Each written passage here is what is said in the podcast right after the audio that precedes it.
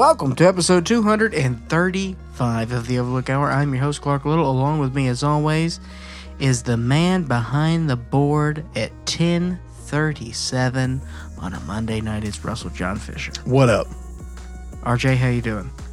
Doing that threw me off. I don't know. I'm okay. Have I ever called you RJ? No, it weirded me out.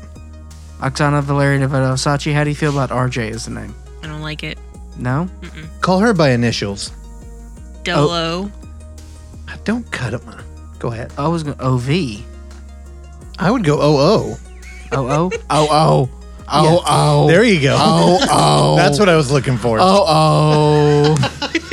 That's pretty good. How we doing?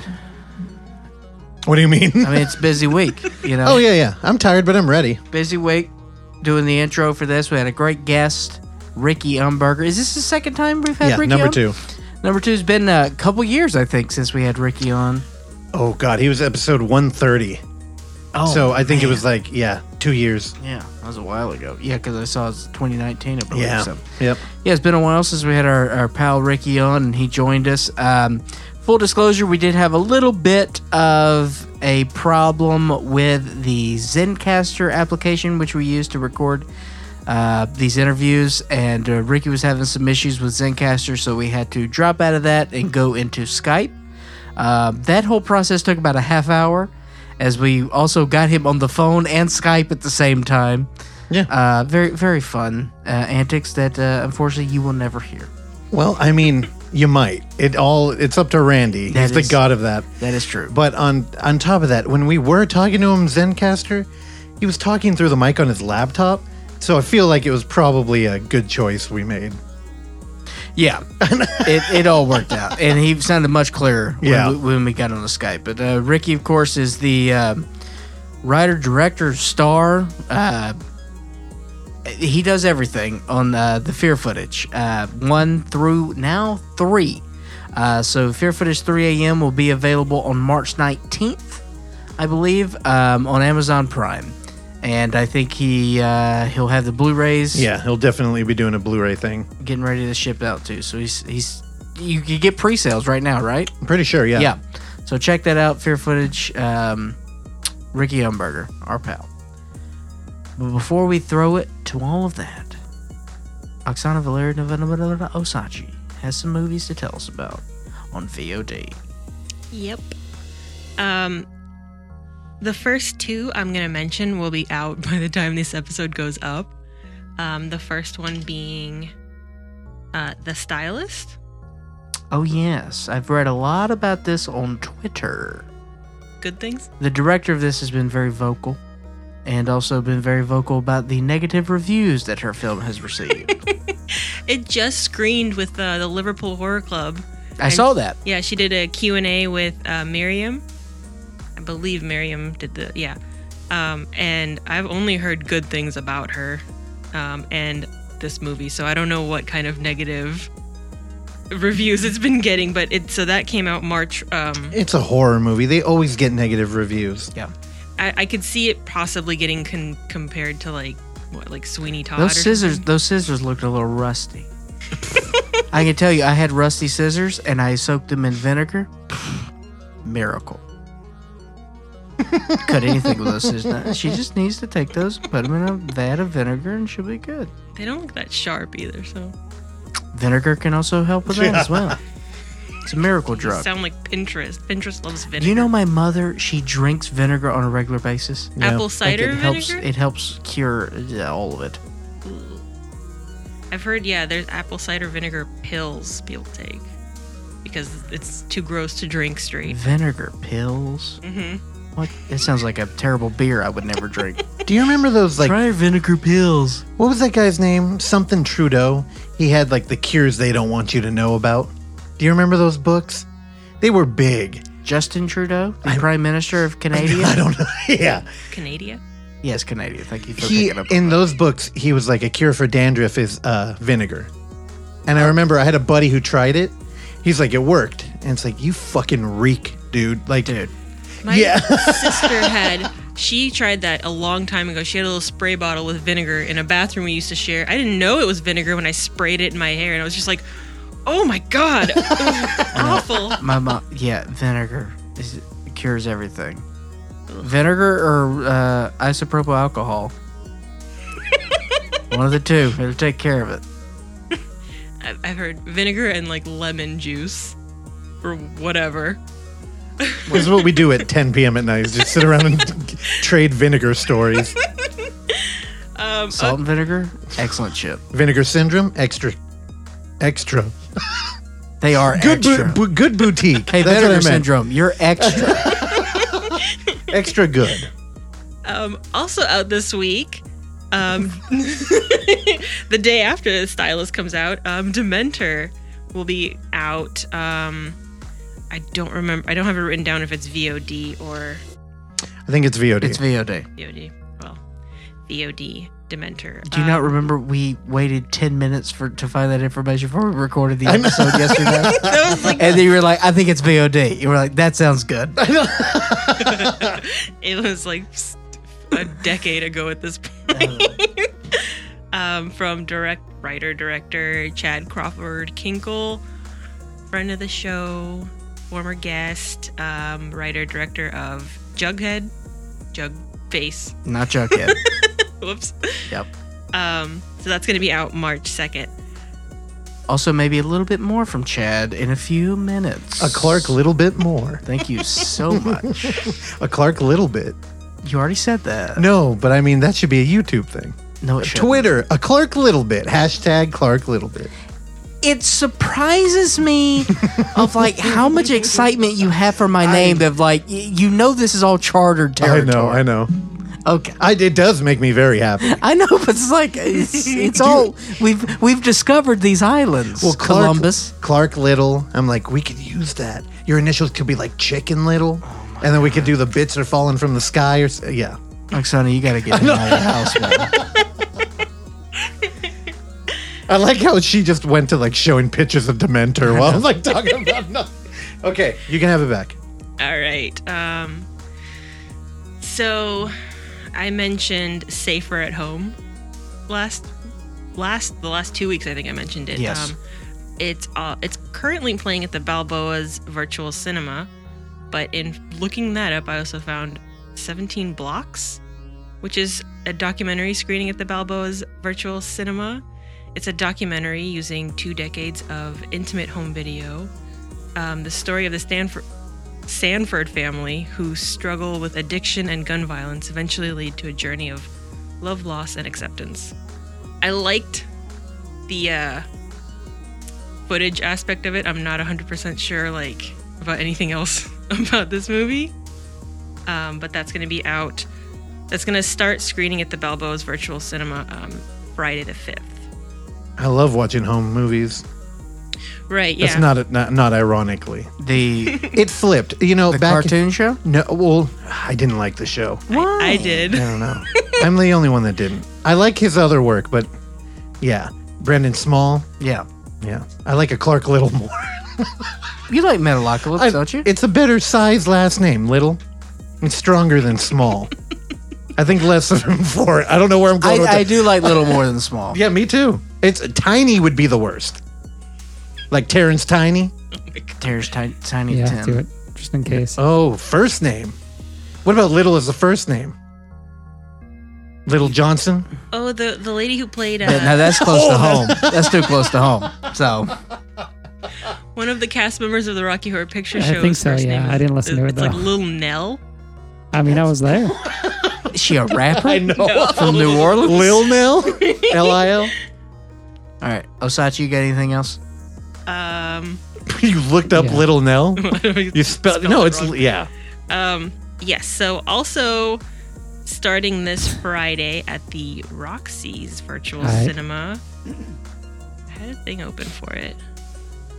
Maybe not. Oh, here it is. Keep an eye out. Mystery thriller comedy. Um, What the? an absurd all-night interrogation takes place in a 1970s police station. It's Quentin uh, Dupieux, my man. Okay. Yeah, His y'all name from looked familiar. Mandibles. Y'all saw Mandibles, which I did not Dude, watch. that was really weird. Go back, hit back on the browser. Look at it now. It looks like Okay. It, wait, go down. Scroll down. Oh my! I'm, I hate that. Yeah, it's video component. The way that you had it pulled up originally, it said keep an IOU. I thought you were reading it wrong because the poster was cut off. Yeah, I. It's Quentin. Is that who is that? Rubber. Rubber and mandibles. Mandibles and, was Uh, great. deer skin. Has that come out yet? no, and Mandibles I was really yeah, good. no, I didn't watch it. and you would love it. I know You would fucking. Why didn't you watch it? because I was tired. You were Yeah, yeah, it you were late. burned out. I remember. You you had done a marathon prior. Yeah. Yeah, I need to watch it. Ooh, it out. Is the right movie? I don't think it's out. Yeah, Mandibles was strange. All right, we got anything else? Uh, I know that's it. For any questions, queries, concerns, or comments, please direct those at podcast at overlooktheater.com. Stitcher, Google Play, iTunes, the other one. Find us, like us, comment, tell a friend, tell an enemy. It's not any of my business what you do on your own personal time. The Overlook Hour is available on Facebook as The Overlook Hour. The Overlook Hour is available on Instagram as The Overlook Theater. And The Overlook Hour is available on Twitter as The Overlook Hour. Find us, like us, comment, tell a friend, tell an enemy. Russell. Um, we're on YouTube too. know. You Remember heartburn? that. Go on there and watch them. I think Oksana's behind a week now, but uh, we'll catch up. For the absent Randy Michael Stat, the present Russell John Fisher, and the present Oksana Polarinova Osachi. I am Clark William Little. Until No. episode 236, why don't you go out there, do the best you can, and then die? Randy, take her home.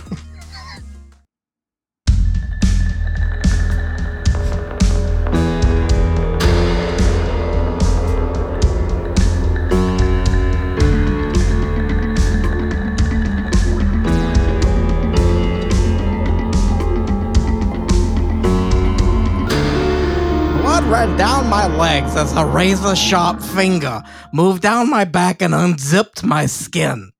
It was in that moment I realized I shouldn't have paid to lose my virginity to a vampire hooker. That was a good one. That's actually got a punchline and everything. yeah. Take that, Armie Hammer. oh, it wasn't him. It's not Armie Hammer. That wasn't a DM. There's plenty more to choose from. Oh. But it's pretty much the same thing. I want to be your master. Do you want to be my slave?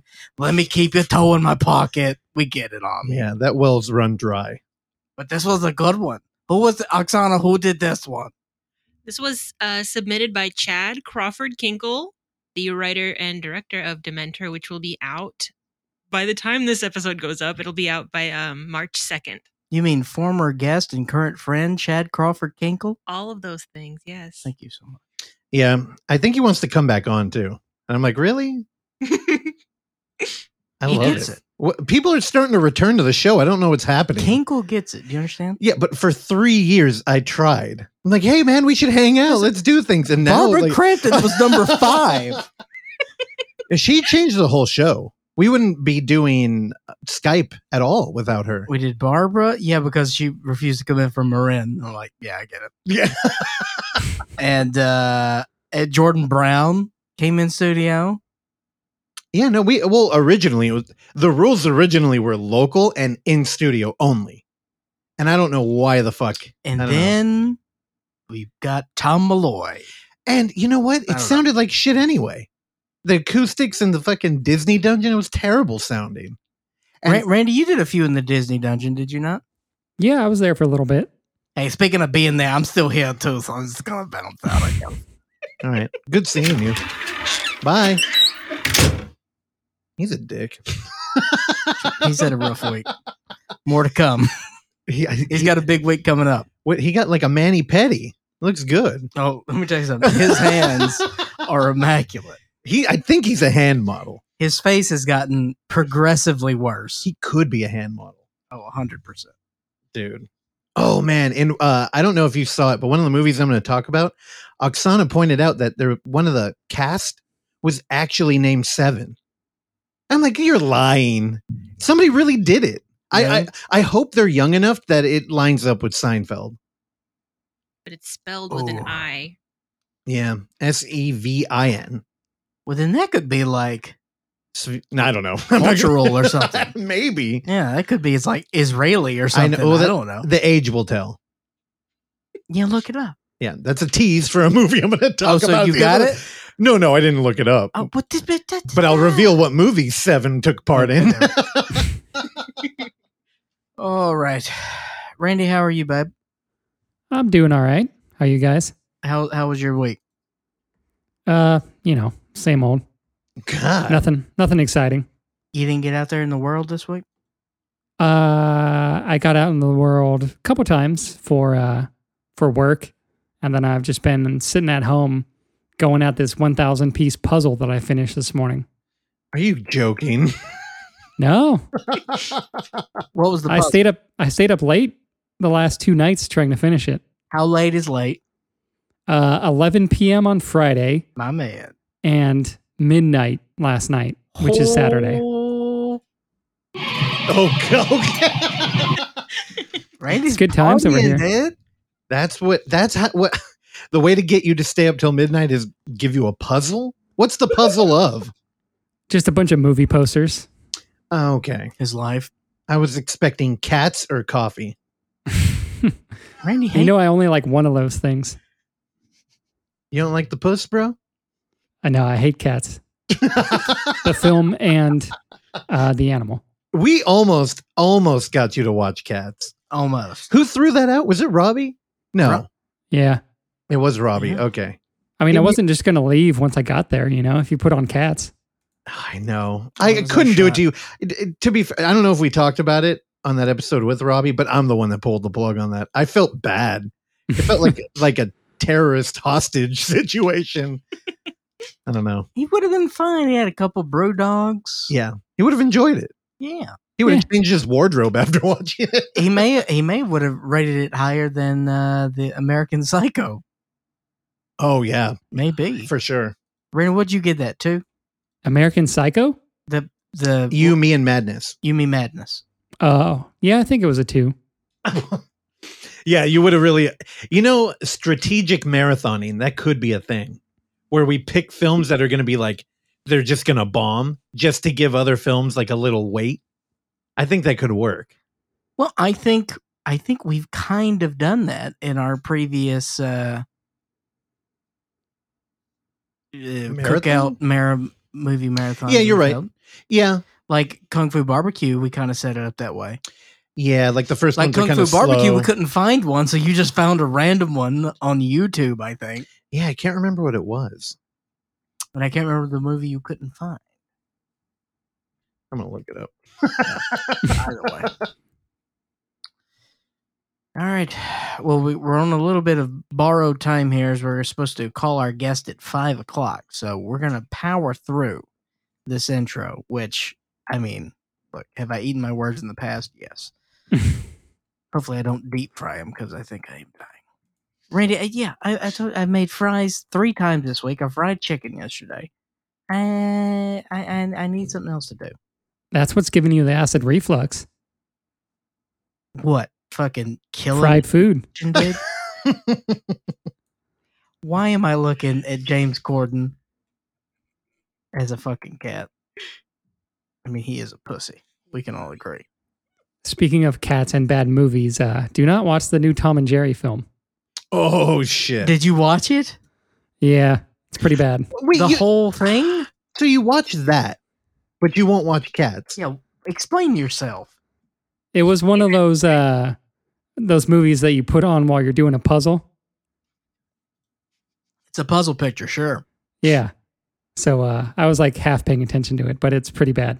So you had some T and J FOMO going on, and you're like, while I pound out this puzzle, I'll have it playing in the background. No, I just saw people talking shit about it on uh, Twitter, so I wanted to see what it was all about. what what kind of shit talking? Just saying that it's terrible and like, you know, doesn't have anything really to do with Tom and Jerry. Oh, were they Yeah. at least violent towards each other? Uh, sort of. They're in it, but like, there's this whole like plot with Chloe Grace Moretz, and she like gets a job at a hotel, and yeah, it's weird. They're like they're like a B story in the movie. Yeah. Tom and Jerry are the B story? Yeah, They get top billing, though. yeah. I don't know. It's wild. Oh, Ken Jeong is in this? Yep. Oh, Ken Okay. shows up. Friend of the show. Look, look at him yelling at Barrick in the background. I know.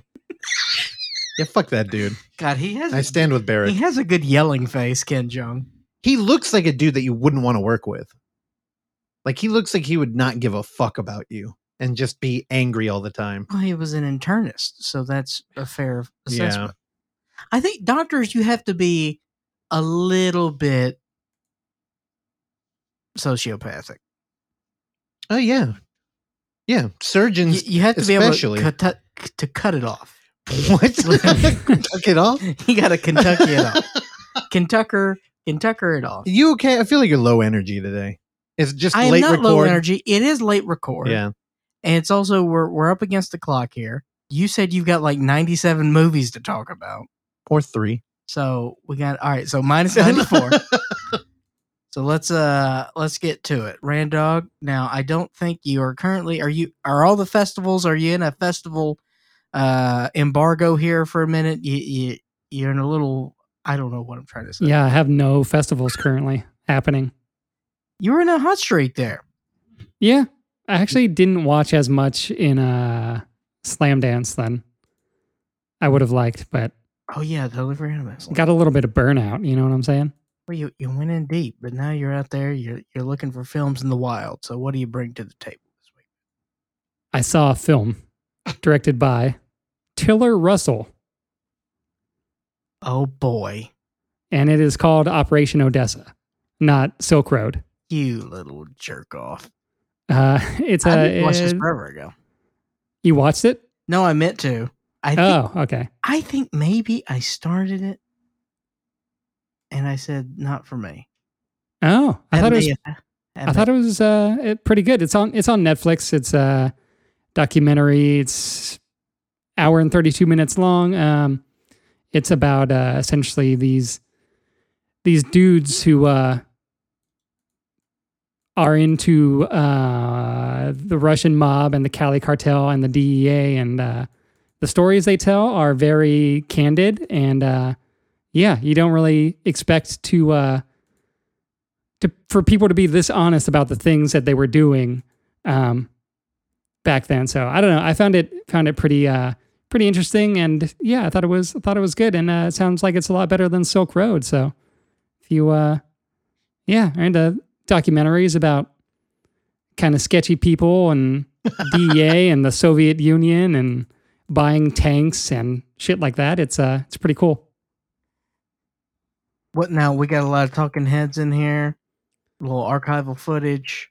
Yeah, there's actually like more archival footage than I would have expected, considering a lot of the things they were doing are uh, very illegal. Um, but yeah, it's Drugs. uh, it's stylish enough to like not be boring. Are we dealing with human trafficking in here too? No, just uh, you know, a lot of drugs, and then like when uh, the Soviet Union disbanded in like '91 or whatever, essentially you could just go in there and like buy anything, like buy airplanes, buy tanks, buy shit like that. You know, if you had uh, the money and the means to transport it. So Yeah, I can do that on GTA Five right now. Just open up my phone, go to cash and carry, and it's done. So yeah, give that one a shot. What'd you Not rate big- on Letterboxd? Out of out of five, how many? Uh, three. It's solid. Three's See? good. Three is solid. I would watch a three again. I'd watch a three again. I would not. You're I, I think I'm getting closer to understanding your Yeah. logic. I'm not there yet. Yeah. It's close to three and a half. Like if I rate a movie a three, ask me about it in three months, and uh, you'll get my reaction. I was like, did I watch that? like, what are you talking about? I I put a three up recently, and in it I put I would not watch this again. Actually, it's one of the movies I'm talking about. Okay. Ooh, Yeah. another tease. Nice tease. I know. The teaser. All Hardly right, know What else you got? Uh, I finally watched the new Rodney Ascher film, A Glitch in the Matrix, also documentary. Oh, this is out. Yeah, it's out. Um, I'll be dog. yeah, I think it was like a six dollar rental or something on on iTunes, so not bad.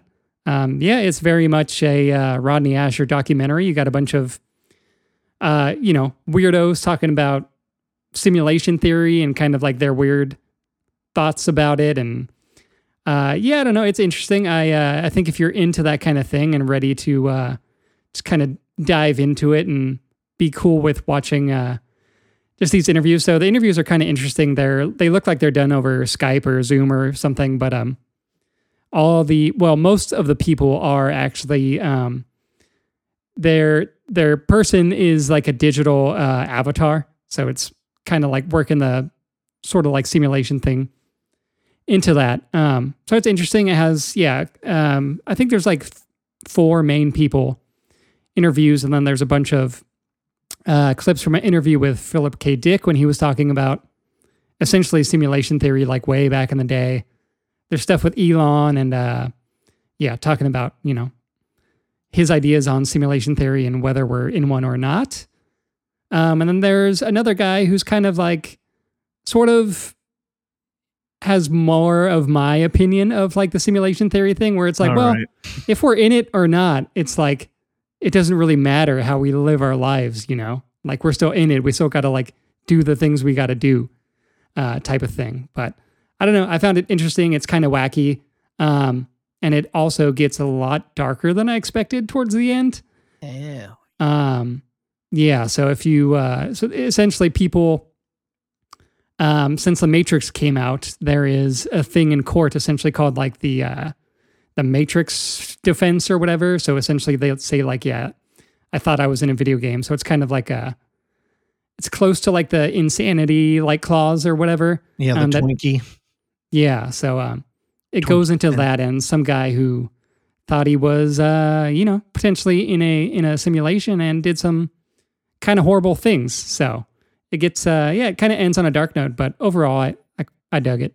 Now, Randy, I like how you opened up with some weirdos talking about their weird ideas of the film. How come you feel like belittling these people right off the bat, Randy? You know, after I was saying it, I already was regretting saying that it was weird because, I mean- uh, yeah. yeah, I don't know. I, uh, you know, when I'm watching documentaries or whatever, I I do want to believe people, you know, and I, I think it's actually rather interesting. I just it's not uh I don't know, like I think it's it's plausible, but probably not possible for me. Yeah. In other words, you think they're dumb. No, I take that back.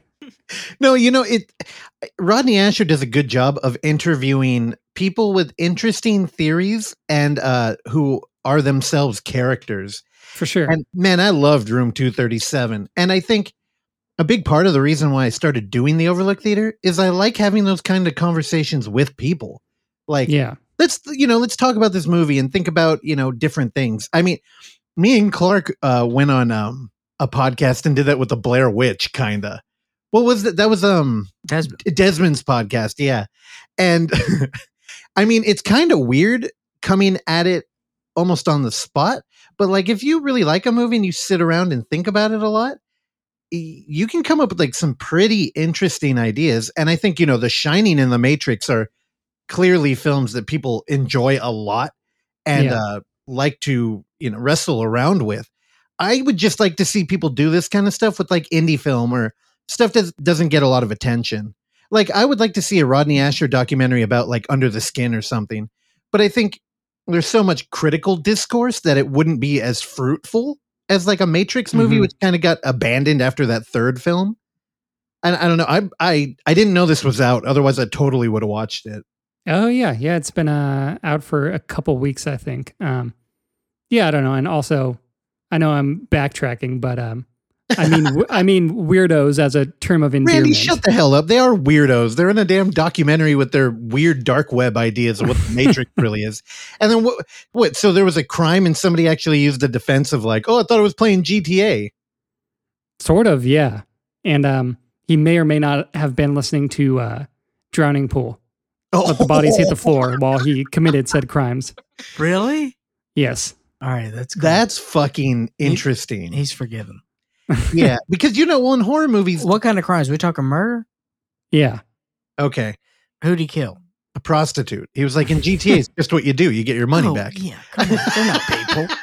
No, but you know, like drowning pool. Get your sixteen dollars. that's a detail that would like it would gut a horror movie. Like an audience would be like, oh, "This isn't going to happen with Drowning Pool." But in real life, the the weirdos, you know, it's disturbed. That's the band that triggers them, gets them out there and possessed. And Randy, you sold me. I want to watch it. What did you rate it on uh, a Letterboxd? Three and a half, I think. Oh, Also, I hate I hate the trend that we have now where we ask each other that. Like I fucking hate it. I don't oh. it's interesting because you kind of get like, you know, everybody's got their parameters. So we know that Randy liked this more than Tom and Jerry. It was pretty helpful. Frankly, I just think it's a good way to button up the uh, To end it. talk to move to the next thing. Yeah, but I hear it on a lot of podcasts. i'm like yeah, i've never heard it, and I listen to all the podcasts. No, you don't. You listen to comedy podcasts. You don't listen- Incorrect. What film podcast you got? Go ahead, plug them. Talking Joe Rogan Experience. Oh, right. baby, where he talks about fucking Hitchcock. Hitchcock's good, man. He's really good. He did say he likes Under the Skin though. yeah. Well, that's a fucking trippy movie, man. You know, I had notes like two months ago where he, he got deep into like film talk and it made me so mad. Did and you I didn't want to bring it up. did so y'all notice in the uh, Tim Dillon trailer that he made this week uh, that he put Joe Rogan as a quote in there? About, Oh, no. You missed it? No, I didn't see it. I only watched it that one time. Yeah. So in the trailer, he, uh, you know, he's got different like critic quotes. in Yeah, there, yeah. And one was from Joe Rogan, and it said, "Yeah, man, it's a good movie, man." Uh, can you set up that trailer? Just Oh, in man. case people don't know about it. so Tim Dillon on his uh, Patreon uh, went on a rant. Uh, Tim Dillon is a comedian. Uh, went on a rant about uh, what's happening now with crypto wallets, where people are getting locked out of their uh, crypto accounts to access their money for various uh, cryptocurrencies that they have purchased in their online wallet. And they have lost the password and they cannot access the funds. So he said, Can you just imagine there's this working working class family in Boston, so outside of Boston, and like Tommy, we dad dad put a bunch of money in the internet. He's got a wallet on the internet, and we got to get the password, Tommy. And so he just makes up this trailer idea. Well, then actually, a few days later, he made the trailer uh, with his opener, and um, it's great. I think it's already got like a million views on YouTube. yeah, the A24 tie-in It's was perfect. And, I the- mean, the music in the background, it's all it, it works perfectly. Well, I mean, I you know I've been uh, making a joke of getting into crypto lately, but I have been like you know learning the terminology and everything. It's there's a lot to learn, and I learned that that is a real thing that happens regularly, and it's actually pretty good for the market when you have a dude who you know has 38 million dollars in his digital wallet and then is locked out of it. Yeah. yeah, it's good. It's good for the market, but it's also very Ugh. fucking real. And again, it it's not just like Bitcoin and cryptocurrency. That can happen to your fucking MacBook because they also have a Oh, yeah. sec- they have a security setting like that too. I defaulted on a credit card about 10 years ago because I couldn't remember the password to get back into my online credit card account and I just let it go. But I'm sure you could have figured that out, right? Recovery email or Could something. I have? Yes. yeah. I think I was hacked. You get you get so fed up with technology like you're like an 80 year old man. Like daily. You're just like, I, I can't figure it out. And then you're like angry and it's like, dude, all you have to do I is do click that button. I do that with everything. I do that with everything. Oh, imagine if you had $38 million tied up in an account. I account. gotta go get a new fucking shower head now. that thing's useless. oh, man. Yeah. Again, Randy, tell me next time there's a cool movie out. Or come over and watch it with us. That'd be fun. Also, I'm pretty sure Oksana plugged it on the show, like saying it was I- on I'm sure uh, she did. Roxy Virtual Cinema. So We got we're juggling a lot of balls over here, okay? And uh, I need people to constantly poke me to remind me to tell me to do things that I want to do. And uh, there are people that do that, and I still fail to do them. So Randy, you got anything else? I'm one of yeah, nah, we're good. All right.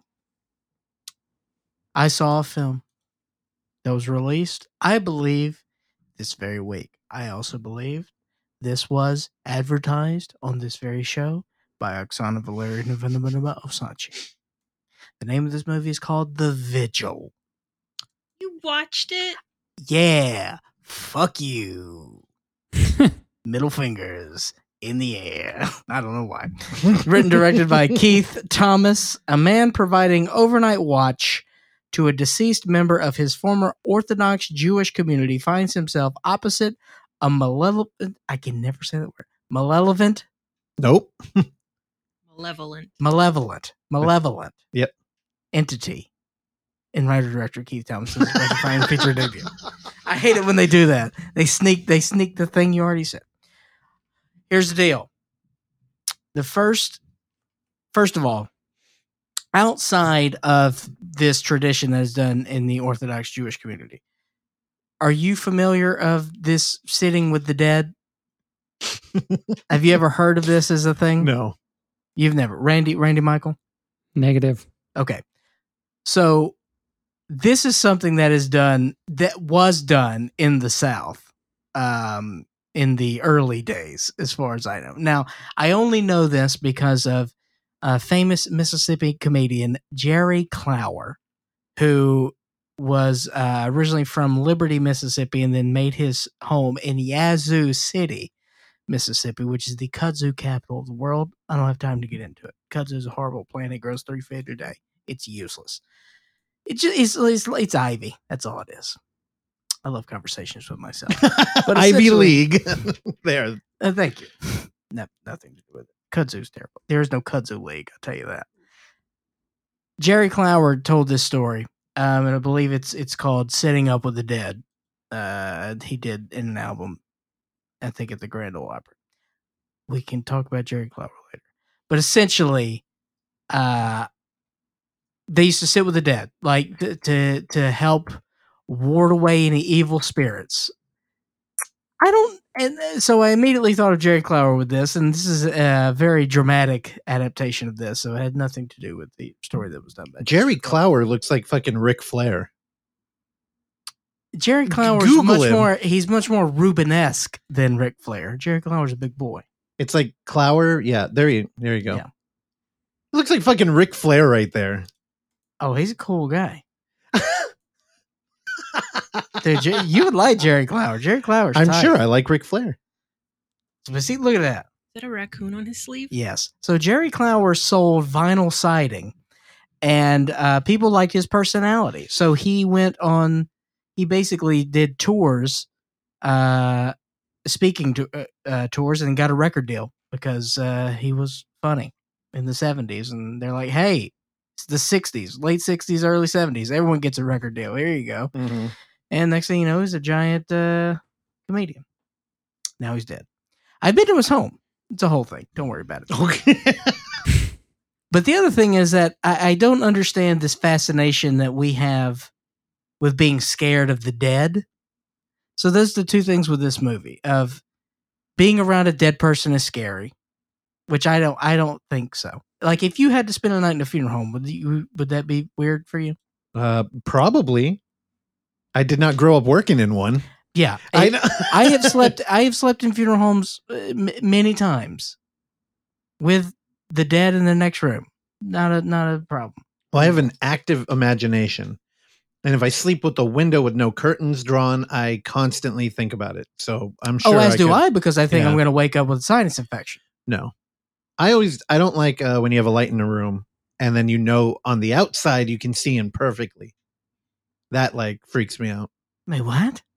Like um if we're on the ground floor Yes. and uh we have people over and there's lights on in the front room and you have you know the screen door is like vis- like uh the curtains aren't pulled. Mhm. Yeah, from the outside on the street, it you can see clear as day in the Oh, room. Yeah, yeah, yeah. Yeah, I hate that. Yeah, it's the same way in the kitchen.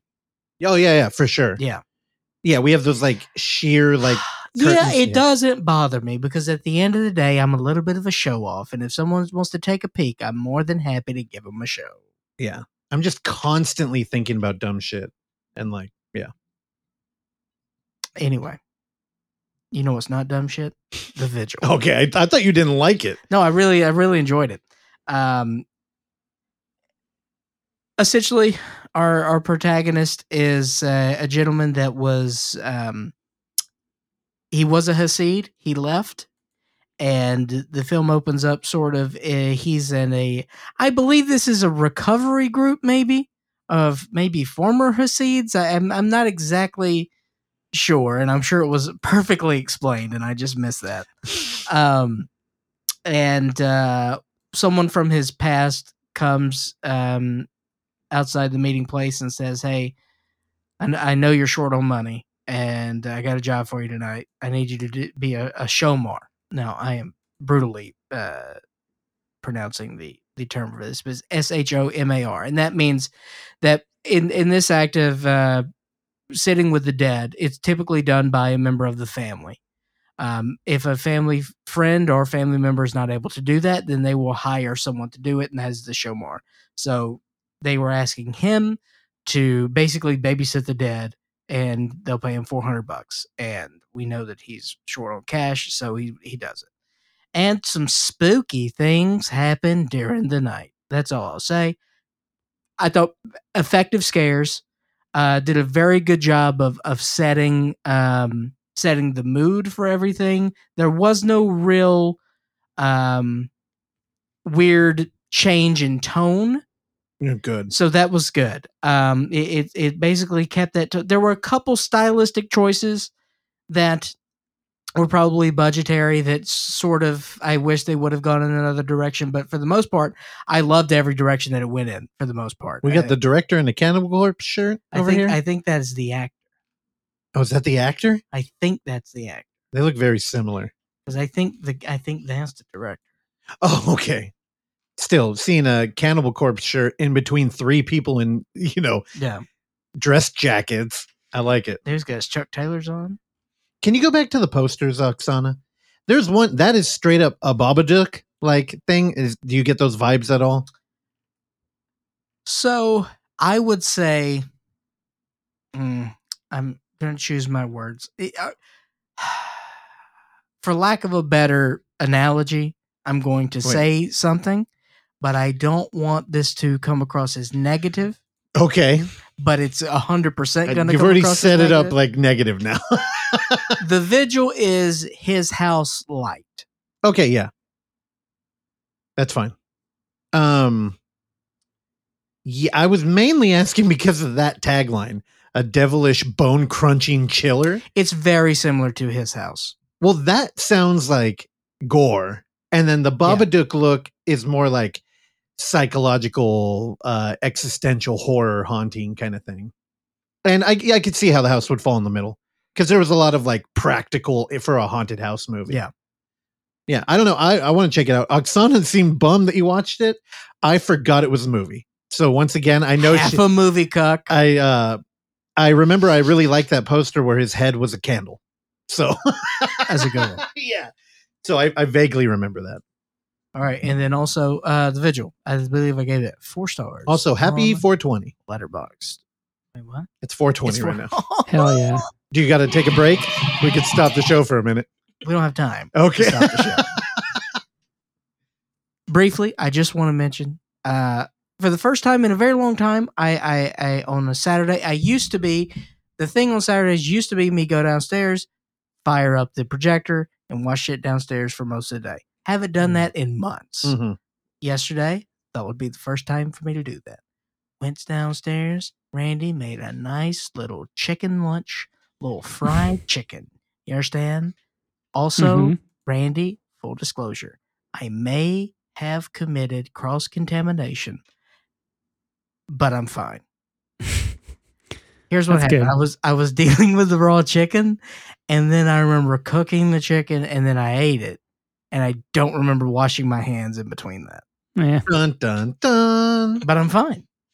It would have happened by now, or else like, or I'm gonna poop worms in a couple days.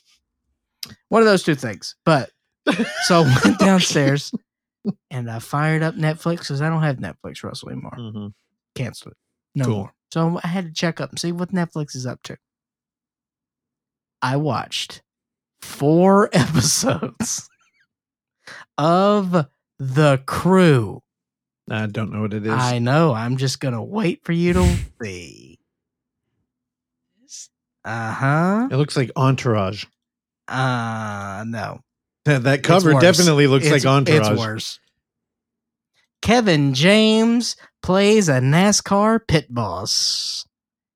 This is not good. This is uh I think it was like from the producer of The Ranch which is that uh, Netflix show with Ashton Kutcher and the Oh. mustache fellow. That was weird. It's a bad show. This is network television on Netflix. okay. This is a this is a network sitcom. Um, it's even TV fourteen. So like, The Ranch is a dirty network sitcom. Like they curse, and they have, they have dirty jokes, and it's weird because Kevin James. because it's it's within that whole you know network sitcom atmosphere. So it's just a weird vibe. I don't like The Ranch. This this is dumb. You know it's dumb. It goes down easy. The things that bother me is that tonally it's very weird, and you can tell that a lot of uh, obviously this is scripted, but sometimes you can tell that they're they're trying to stretch out these jokes, and it's just very strange no live audience. there's a laugh track. I don't think it's a live audience. Very strange. There, was a couple of strange moments that happened. Um, I think that dialogue is really important for the sitcom, where you have like a live audience and they can like feel the jokes out. Yeah. And, and that little bit, that little bit of like, we know this is fake. I think that's like an unarticulated thing that uh, you just can't capture when you're doing canned laughter and there's shit. a there's a good. Also, you have never seen more advertising in this show because it's NASCAR and they use all real sponsors. Yeah. it is unbelievable how how much you see in this. Um, Everyone is holding one of those insulated mugs. and- yeah, and it shows Yeti. Like they're, Hell they're yeah. showing they're they're showing the brand. Love a Yeti. Um, dude, Yeti's. Uh, you know, honestly, though, I'm not surprised. I mean, I watched AJ and the Queen um, with Terrell and Oksana every week, which was the RuPaul show that I talked about on here. And uh, even though they were pumped because, you know, they like RuPaul and uh, seeing random drag queens pop up, I was the only one that actually paid attention to that whole show, which it's now canceled. And the only reason I paid attention is because the tone was fucking weird. And it wasn't a live audience. It's a lot of location shots, which is already weird for a show like that. Like, I feel like if you're to do a sitcom like Full House or Step by Step or Family Matters, like, what do they all have in common? It's like familiar location. So when you're in like an RV driving around, fucking around town, like the, the Kevin James show, it looked like they had the cheers set. Like they're at a bar, but then, you know, she uh, clicked a button and now they're in a, a gym. And you click Yeah. again and now they're in a, a workshop. And Well, it's yeah. like, I don't know. I don't it's like that, It's that. that very it's that very network uh, sitcom thing. It's you know the the three camera. It's the same thing. Well, it's kind of like a happy medium between stage play and like uh, I don't know, film. Where like in Seinfeld, there are a lot of locations, but like if there was a new one, we were gonna be there a lot because you know they built a set. Yeah. I don't. I think something's lost in translation. Oh, with it's all Netflix. it's all very set, um, and ultimately it's it's all very suffocating and, and not that original. However, um, I like Kevin James. I know you do, and you like uh, vroom vroom cars. So I thought you'd be pumped for this week. yeah, it does. Show. It's it's not. Oh, it's a it's a bad show. Um, however, I wish it nothing but Does it make you laugh? A couple times. Um, I, I what really bothers me is that there's not a ton of NASCAR stuff. They'll throw in a couple drivers here and there, and of course, like the footage, you know, is, is whatever. What can you do? But I, I just wish there was more racing stuff. Yeah, but you know, like think about Because whenever. like Ted Lasso does a pretty good job of that. Like you know, Ted Lasso is silly soccer town. However, they they they approach it like it's a real thing. This Uh, they don't approach this like a real I thing. don't know like Ted Lasso. Fake Steak is the name of the new sponsor because the the the main guy who owned the racing team he's stepping down because he wanted to go to a bunch of luau's in Hawaii. That's that's a joke. So his daughter from Stanford is taking over. She's 25, and she, of course she kicked out their sponsor, uh, who was played by Kim Coates, who was great by the way. Um, Kim Coates is Officer Down okay. Yeah. he was great. He owned a barbecue restaurant that that was their sponsor for 20 years. She kicks him out, hires a fake steak, Yeah. a mushroom based uh, steak company. And so now they're the sponsor of this NASCAR team. it sounds like you like the show. No, I'm, I watched four episodes and like I told you, it goes down smooth because I know what this is and I'm fine with it. It's just a little frustrating because I want it to be a little better. No, I, I think the on location thing is what ruins it. Like whenever I think of um on location with Seinfeld, like when they're at a parade or you know they're at an apartment watching the parade from a balcony, there's always that weird negotiation there where we're in a room and it's a set, but then they cut to real footage that's like pulled from cable TV and they don't splice well. Or like they're on the floor of a parade and you're like, this isn't a parade. Or they're locked up in traffic and it's not real traffic. But then, you know, they'll have like a um, wide shot and it's real traffic that they're clearly not in. Yeah. I think, I don't know. I feel like that's an important part of sitcoms. Not that I love a sitcom. Look at that! Look at that logo. Fake steak. That's pretty the cool. The mushroom head and the cow. yeah, I like it. It's actually not a bad logo. Again, we're on YouTube. If you're dying to see this and you don't have a computer in front of you, will I finish the show? More likely, more than likely. sounds like it. I would bet on it. All right. Oh, my turn. I'm looking at the notes I took. I have three here. I have three pages of this. Oh my! God. And I, what I really need to do is I need to write down all these notes and then I need to transcribe them into bullet notes into how to approach this thing. Um all right. What do we what, do- what should I talk about first? Everything I got is from 2020. Um let's do a quick one. That's I watched brother. uh here let's segue from Netflix. I watched a um uh horror film from Taiwan called The Bridge Curse. Now, The Bridge Curse is one of those things where it's a it's a horror film where when you're a found footage fan, you look at the cover and you go, "What are the odds that this is found footage?" Now, the poster is a shot of a hand holding a phone. The phone is recording and they're on a bridge. Now, down the bridge, we're doing a vanishing point perspective. There's a person in a chair surrounded by candles who's also got a tripod with a camera facing them. Now, this poster fucking screams in world camera. So it's like, all right, let's roll the dice and watch it. Uh, open up in world camera, and, and we're, we're gold. We got the vertical cell phone thing I love. We have faux documentary playing in. Uh, there's like a, re- a reporter's voice talking about something that happened. And uh, man, it's not fucking found footage. Halfway through this movie, we just there's a there's that first moment happens in every fucking horror film that you hope is found footage. And there's a cut, and it's like, who's filming this? And then you're like, oh no, we're out. We're out of the we're out of the phone. We're not on the tripod. We're just it's done. And it's like, wh- what do they think an audience is gonna do with that? Now, this one opens up with uh literally the poster where um there's a conversation happening. It's being captured by somebody's phone. We're doing vertical camera and they're explaining the parameters of the the urban legend they're testing. There's a um, person in a folding chair on a bridge, surrounded by candles with a camera facing them. They're also blindfolded, and we're walking towards them, filming them on a phone. Uh, there's a long string tied to the chair that has a bunch of bells on it. Now, the lady who's filming is explaining it to the people following her that now, when he hears the bells, he's going to take the blindfold off and he's going to walk up the steps. So directly in front of him, there are 13 steps. Is very convoluted. Now, when he gets to the top, if he counts 14, if he steps on the 14th step, which is not there, he cannot turn around because if he turns around, he's going to see the ghost of the girl who killed herself on this bridge. oh my god! Exactly. Now, first I was like, what the fuck is up with these urban legends about extra steps on stairs? Because it reminded me of the Ghost trilogy, the Ghost School trilogy, the third one that I loved, Wishing Stairs, which was also about if you Yeah. count to the top of the steps, I think it was 26. We were 10 short of a, a Hitchcock here.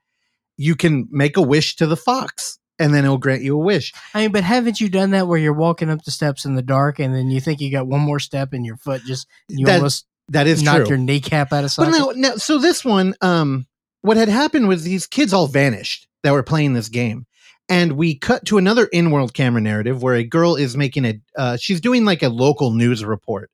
So we go into faux doc and she's pulling up articles.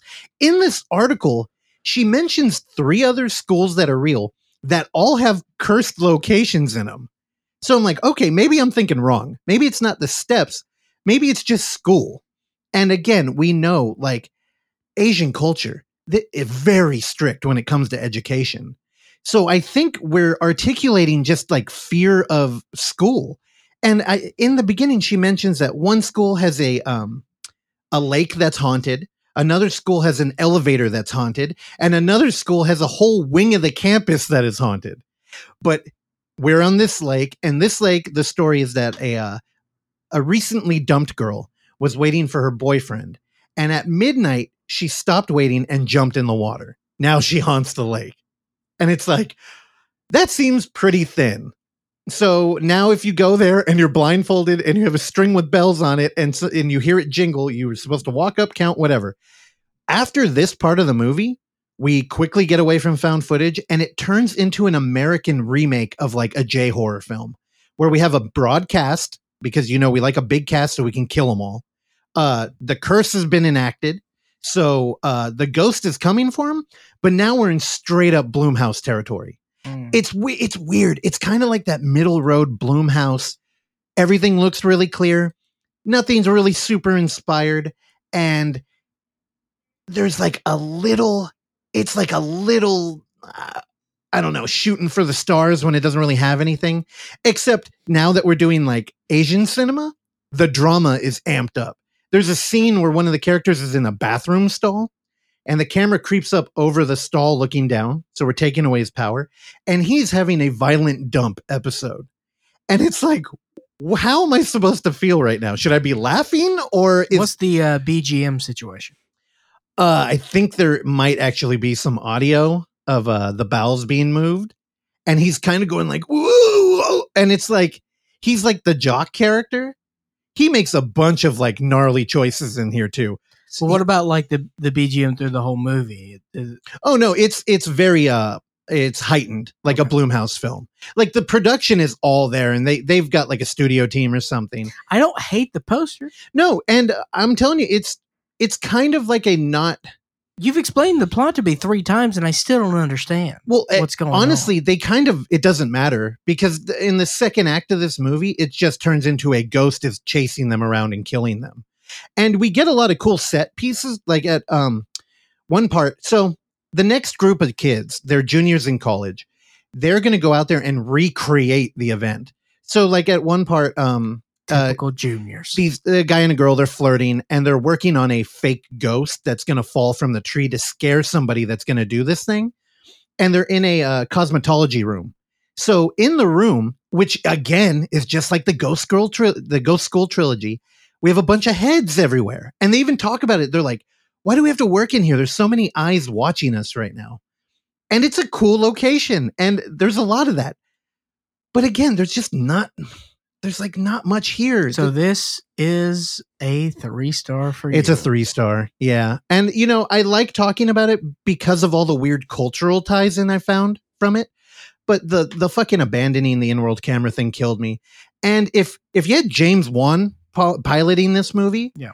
you would get like a conjuring elevation here. You But you don't. And it's kind of like the the filming is uninspired. six or seven more jump scares. There's a lot of jump scares. I mean, there's one where somebody walks in a bathroom and all the faucets are on. And it's straight up like Blumhouse territory, kind of like poltergeisty, but like much lower budget. I tell you what's more scary if they they turn the faucets on and they're leaking. Is there an audio cue? You okay? I hit the button. I, it terrified you when your shower was doing that today. It, uh, first of all, no, that shower's fucked. Go in there turn it on. Nah, I don't want to. I barely could shower today. Randy, I gotta get a new shower head. The thing is fucked. Um, all right, now I got two more. I'm doing good on time. Uh, should I talk about a DVD or a VOD? Randy, your vote. VOD, baby. All right, VOD. Randy, you would hate this movie. I think Clark Hell would have yeah. a great time with it. Uh, let me pull up the title because I always get it wrong. It's called Monsters of Man from 2020.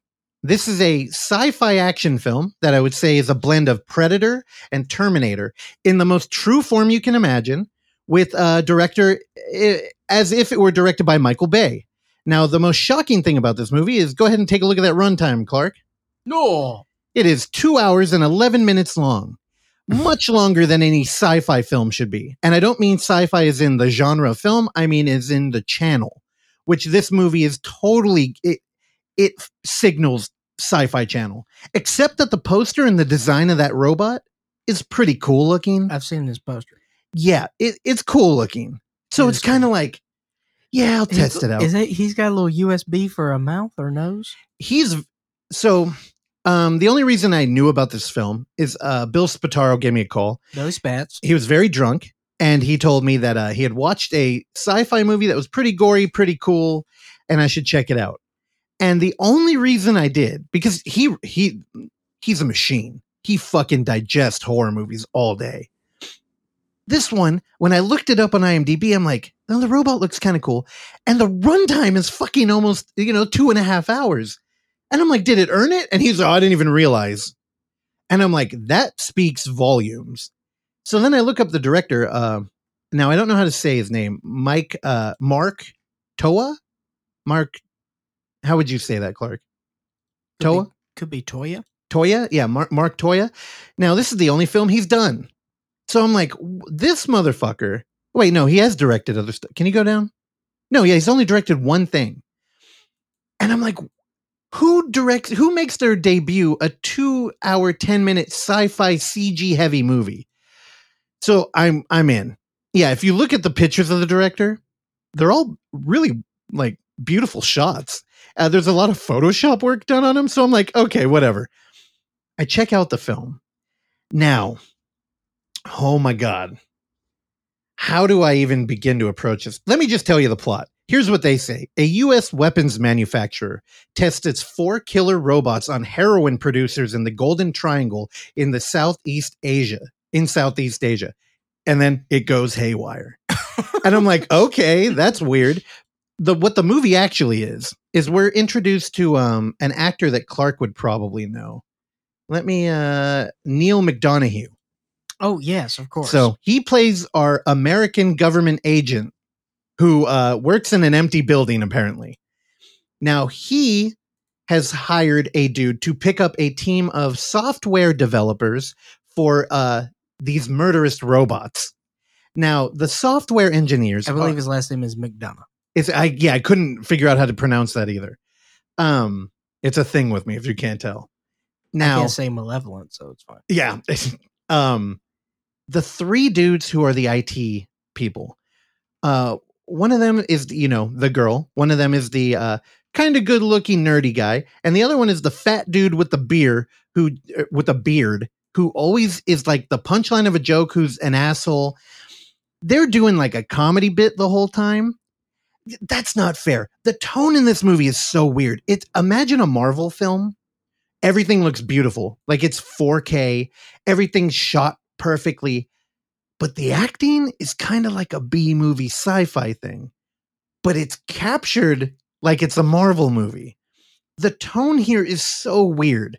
So we get a shot of a plane flying over the jungle, and four CG androids drop out of it. And that's, you know, our cover person. Um, they land, and their whole thing is kill these heroin people.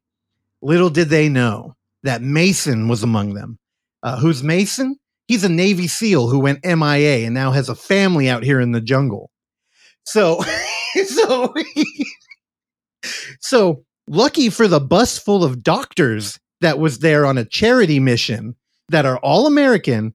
Uh, lucky for them that they ran into the Navy SEAL. This sounds like a Rambo movie. Wait, hold on. We're not done yet. So the four androids that landed, they're doing software protocol. Basically, what's happening is um Mark, uh, how do you say it? Don McDonough. What? Mc- I said I called him McDonough, but it's not Neal McDonough. McDonough. He is um basically shopping these robots from this tech company. So we have we have this phone tag going on. We have the government guy, we have the head of the tech company, we have one um mean military guy with the three tech people, and then we have the doctors with the Navy SEAL. Are you, are you keeping up with me here? Just do it. uh there's bullets shoot throughout the town. Many a children die in this movie. And um what ends up happening is one of the robots landed with a little malfunction. So they pull something out and they put i don't they talk about modules and all this like pseudo tech shit. It's almost like hackers-esque. And uh what ends up happening is he gets a little sentient with his ai so he keeps trying to connect to the internet so the tech people keep ripping wires out of the wall, trying to keep him from getting online. Because they're like, if he gets online, he'll have access to all the knowledge we have online. And that's a problem. So th- dude, the stakes are so high in this movie. The robot actually looks cool. And then we're gifted with scenes where one of the IT people, she sneaks out and she makes a call to her boyfriend. Her boyfriend's currently jogging on a, a bridge in New York. I'm sure Randy could point it out. He's like, One of the 21 bridges. He's like, "What's going on?" She's like, "I gotta get the hell out of here."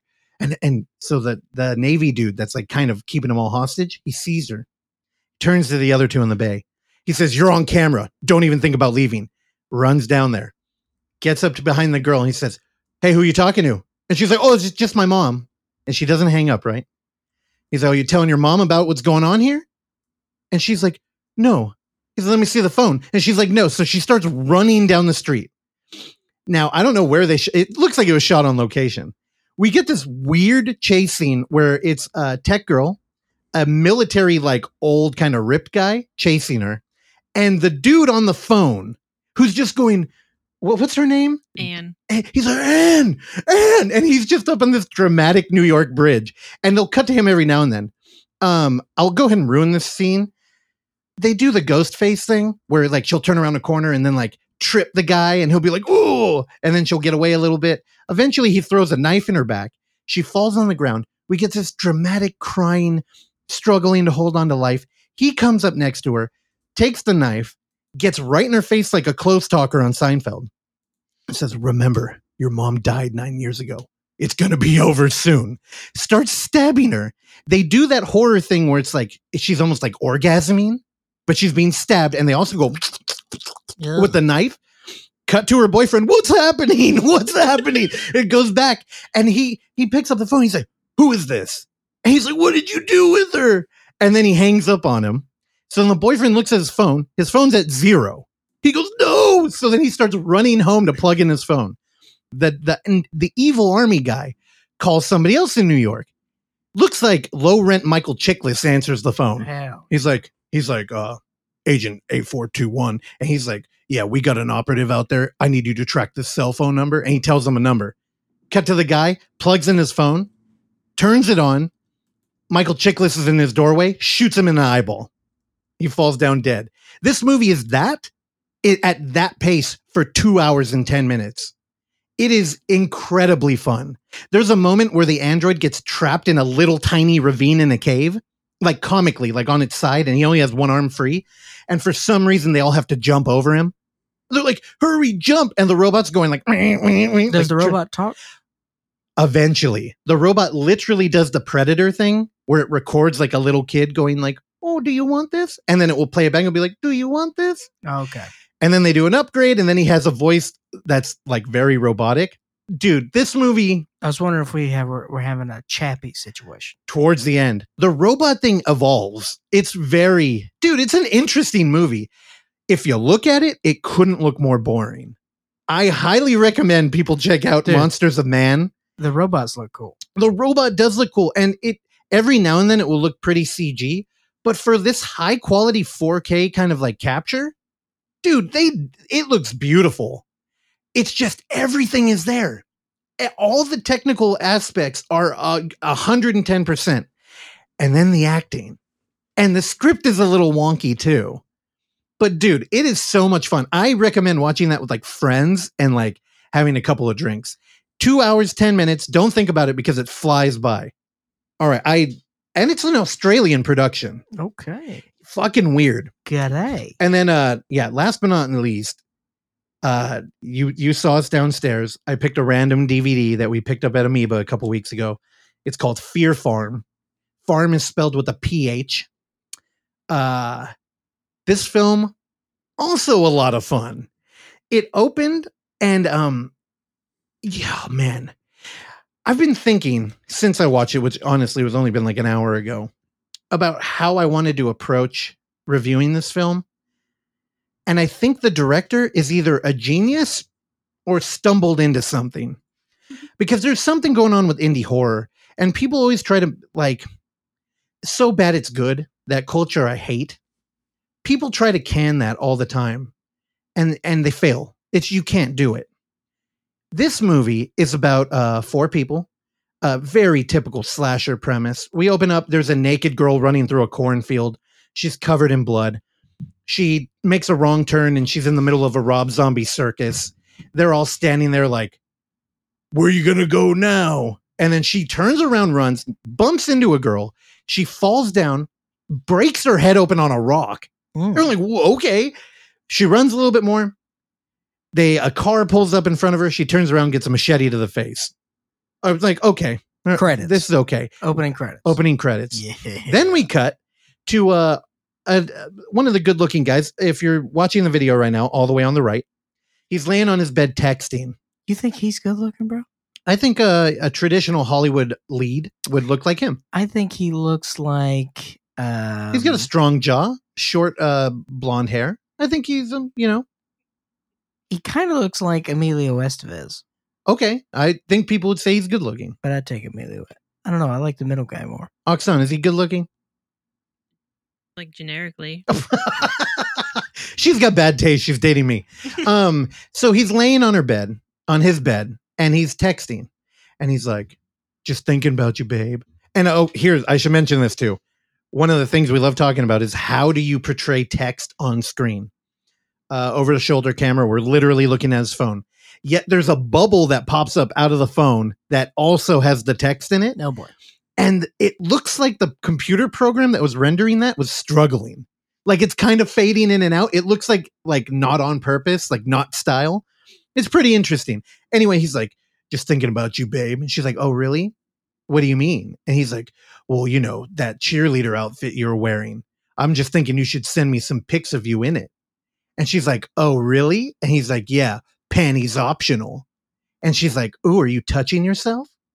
And he so now he looks over to his nightstand where he has um some hand uh what is lotion. He's got some lotion over there. It's in the basket. so he reaches over knocks it onto the floor. He's like fuck like he's trying to hurry he wants to answer her but he also wants to be telling the truth apparently so he goes down to pick it up off the floor and a hand grabs him from under his bed he goes Ugh! and then uh his girlfriend comes out in a cheerleader's outfit and she's like i thought you were touching yourself and he's like, "What the fuck? like, well, how long have you been down there?" And she's like, "Oh, it looks like how often do you lie to me?" And it's this really weird dialogue, and it's like, did he mean for this to be funny? Because it's it's fucking hilarious. Then they they still they get into heavy petting. She's like, "Oh, you like it?" And he's like, "Yeah." And she's she climbs on top of him. Heavy They start petting. they start kissing. She quickly gets him out of clothes. And she starts doing that, like going down off screen uh, to maybe imply there might be some oral love happening. Sure. His door swings open. His mom's there. Hey, uh, a couple of your friends are out there. He's like, Mom, what the fuck? Why don't you knock? And she's like, Well, why don't you lock your door? And then his girlfriend's like, burn. do you have a lock on the door? He's like, I do. I mean, I'm just saying you shouldn't like barge in here. And uh it it's very reminiscent of the room.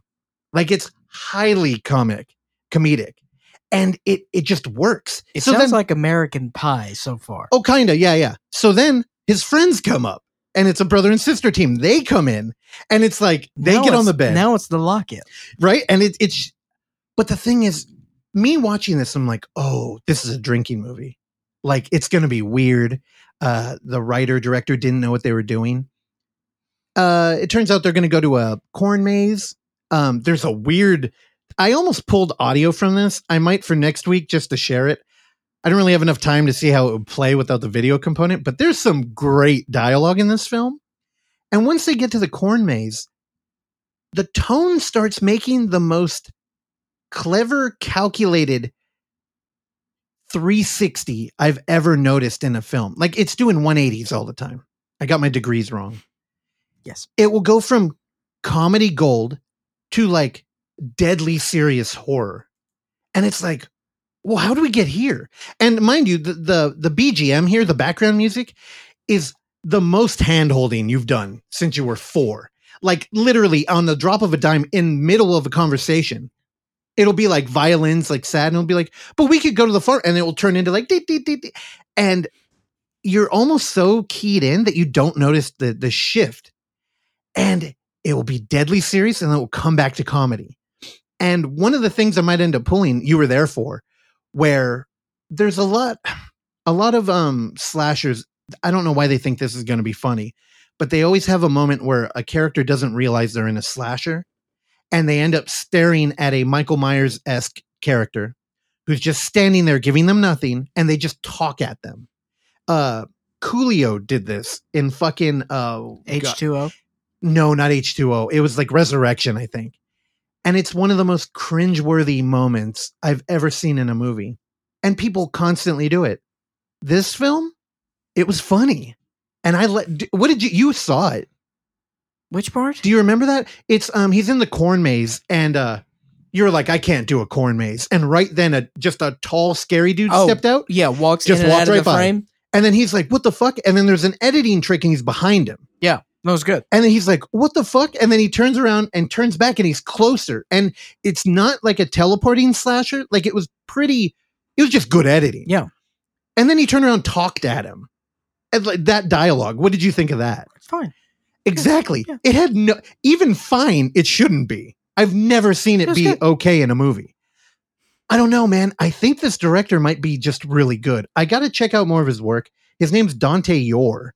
But uh Hell. you look at you look at his IMDb and he's that is a name. You're running from the lamb with that name. right and what uh, i'm looking at it here it's he's one of these dudes that just is like a, a Charlie Steeds who's got fucking 28 projects in the work including a part two to Fear PHarm um i don't want to ruin what happens in Fear PHarm i totally think people should check it out i bought the dvd at amoeba and i think the only other place i saw was you could rent it on amazon prime but it's out there and it's worth it i highly recommend it. From it the I don't know, 30 minutes I saw this. Um Dude, the ending's rough, man. well that's what i mean tonally it's like a little all over the map. No, it it literally is going comedy horror, Yeah. comedy horror, and they they do kind of a double ending there. One of them's comedy, one of them's horror. It's like Lady And it- the Tiger. it's clever too. Like I don't, I I think I'm, if I remember, uh, I know we have a busy week ahead of us, but if I remember, I might pull audio for it. You know, I'm just gonna I'm gonna make a note. I really uh, I really liked it. Yeah, Fear PHarm. I How many know. stars? Pr- at least four. Oh, at I- least it's probably going to be four. I don't think it's going to be four and a half. How many would Randy give it? Randy would give it uh, one and a half. No, Randy probably like two and a half. See, again, if Randy was throwing out one stars all the time, that would be more interesting than a three star. I I, think Randy could have a little fun with this. I do too. That's why I'm like two and a half, three. Yeah. More of a fear factor guy. What does that even mean? You like watching people eat bugs and shit? No, I can't say I've seen it in at least a decade and a half. Is that what you go to when you think of Fear Factor? You go straight to bugs. Well, it's the most uh, unique. I go to helicopter. Oh, I just okay. always like because in the first act, I feel like there's always a helicopter. Well, there's always a swimming challenge. yeah, yeah. It's it's a really weird blend. yeah. In the first act, they're always outside, and Rogan's always yelling. Yeah. Yeah. I got a Fear Factor. I really think it was the uh, eating bugs and it, shit though that really made that stand out. Ox out. penis. Well, because a lot of people are like, I'd jump out of a helicopter for money, but then it's like, oh, would you eat a baboon brain? And they're like, eh, probably not. Ooh, I don't even know if they ever did that, but a baboon brain with a little marinara. with a little bit of that spice you uh, stole out of my hand when Bill sent it to us. You don't even know what it is. I, I was reading it when you grabbed it. When you when you aren't prepared to wield the sword. Don't. I mean, it's for like it. salt. You just put it on shit. Okay. Randy, you would never believe the amount of ignorance I have to deal with over here. All right. We did it. Under the wire, baby. Randy, what was this? Like an hour 20 intro? Hour 10 so far. My man. We did it. Let's call our guest over there in Baltimore. Oxon, we heard anything? Of, are we still good to go with him? Yeah. All right. Stay tuned for Ricky Umberger, who's going to tell us about his new film, Fear Footage 3 a.m. Why am I getting in a dramatic voice? I don't know. Also, am I turning into an ASMR host? Maybe. Also, is it ASMR or AMSR? ASMR. Thank you. Correct. All right. We did it. I love you. Here's the rest of the show.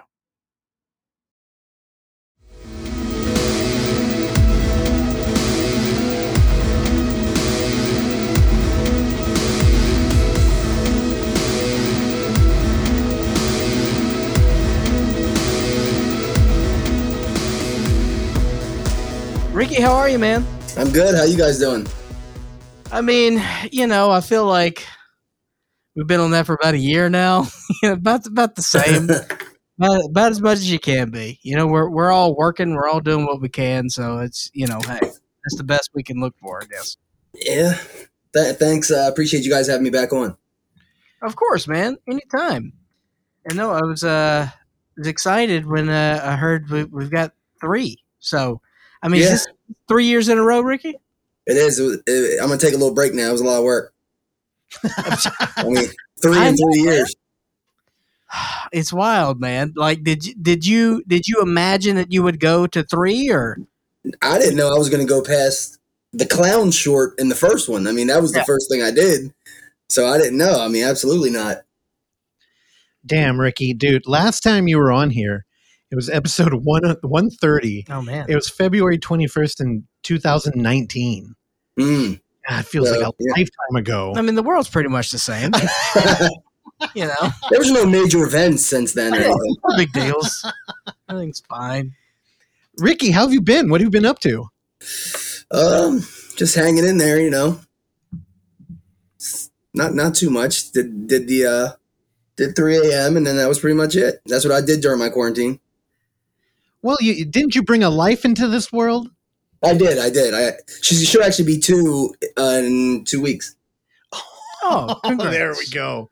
Congratulations. Oh man, two year olds, it, it's coming.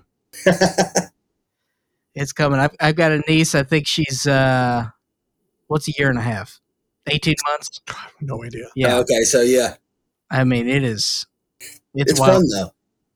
It is fun, but like, when I I was home for uh, a week in uh for Christmas, and all, all my family's back home in Mississippi. Where I'm out in California now, so I go home for the holidays when I can, and um, I I had but this was really my first time because my sister has both a an 18 month old and a six year old, so this was really my first time being like in the middle of like, hey, take care of these kids for a bit. I, I I about lost my mind, and mean, the 18th month old uh, she fell off a couch and I uh, well, thought she landed on her head, man. ooh, And for there was a there was two seconds of my life where I thought I just saw my niece die. we have to bury this baby now. but then my mom was there in the room. She looked at the kid and she she just said, "Oh, she's fine." She just looked right in her eyes. She's like, "Oh, she know." I mean, she's been a mom for almost forty years. So like, it, it- it is crazy how resilient they are. Like, there's, I mean, I have, you know, once a week, I'm like, oh shit, I think she got a concussion, and she just bounces right back, and that's just the way it goes. I know. Yeah, it- uh, my sister's the same way. It's like, look, they run into everything. They're gonna get hurt and Yeah. they're bounce back. I was like, what about the one time when they don't? Yeah, I mean, you know, you just gotta kind of keep an eye on them. I know. it's, it's- And, and nobody really knows what they're doing. We're all just trying to figure it out. I know it. But yeah, So now, are you really done with the fear footage, or are you just putting it on pause to do some family time? Um, no, I think I'm. I think I'm done with doing that. I mean, I'm. I'll definitely probably do something else because it's. You know, I, honestly, I'm already kind of getting bored. So I mean, I'll do something else, but I think I'm going to be done with that. Yeah, I get it. I mean, I I I'm don't- going to pressure you. You got to keep making stuff. You've got like a natural talent for how to design a scare. And yeah, man. I I mean, appreciate it. Well, Ricky, you've become my like number one example of a micro budget filmmaker who can who can actually affect an audience. Like a lot of people, you know, we love that culture. I personally hate it, but it's very popular to say, "Oh, this movie's so bad it's good." Yeah, And a lot of the time, people just they correlate that with a budget, and I'm like, "You're tripping." So there's another podcast out here, um, Scary Thoughts.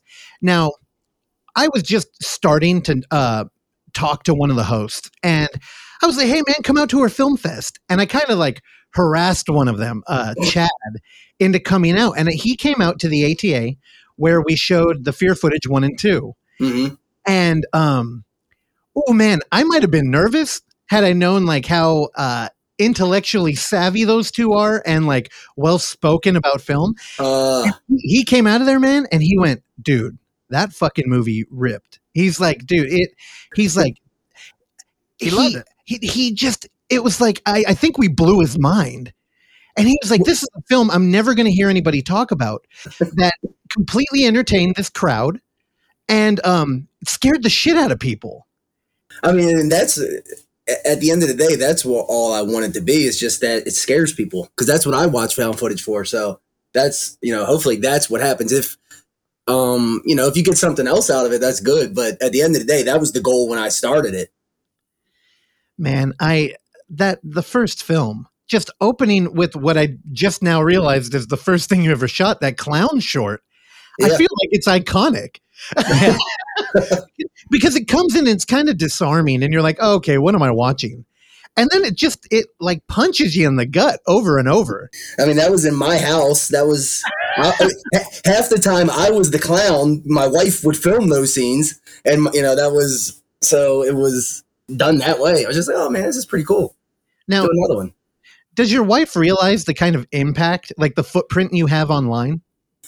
Um, I, I, I mean, I don't have a, you know, it's not. It, it, trust me, this is bigger than I expected, than she expected, than anyone involved expected. But I mean, I think she's proud. You know, it's come together. Now, did Ricky? Did things get better with the IMDb message board fiasco? Well, to be honest, like I don't even. I, to, I wish I didn't have to use IMB, IMBD, and I kind of don't. But it, it's a good place that if somebody could just stumble upon something if they use it, so I do. But I, I kind of just let that go. You know, I, it. I haven't even checked because then I put the new one on there, but I haven't checked if anyone. I mean, because they could easily go on and do. You, the thing with IMDb, anyone can edit anything. Yeah. Like if you want to go on and change something about a movie, you could do that. So it's they do it wrong there, but you know it was what it was, and I, I don't know if the guy's still putting reviews. I really don't check on IMDb.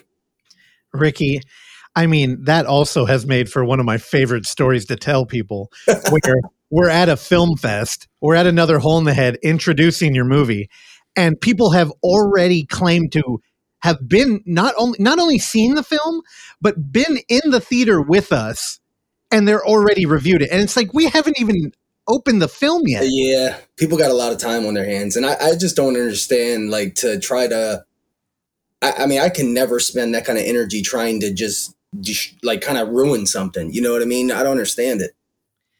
Yeah, thankfully, I don't, I don't think anybody cares about the IMDb ratings. I mean, um, honestly, I I don't think they do either because it, it hasn't you know affected anything. To, and I because when, when that was happening, that was before the first movie. And when I when you you know it's a little movie like that, something like that could really ruin it, but it didn't. And you know, I feel like it almost.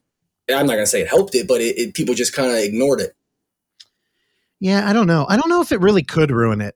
Like if you go on YouTube and you throw in the fear footage in a search engine, hmm I mean, look at all the like I don't know, um aspiring vloggers that have like used your movie as like, you know, the subject of a video. Yeah, Like- like like an unboxing or a review or yeah, dude. There's a ton of them. there really is. I think there's one dude. No. There's, I, uh, well, there's a few that didn't like it, you know, that were just like they still did a video but didn't like it. Yeah, but you you really tapped into the vein of that community. Like the found footage it's not a very uh joint community. Like there's not a lot of uh they don't have a hall that they all meet under. I think you've done a lot of work to kind of bring people together on that. I mean, I appreciate that. I try to stay um like as connected as I can with that kind of stuff. Like because if you if you're not if people don't know about a product, then they they're you're 100% going to fail.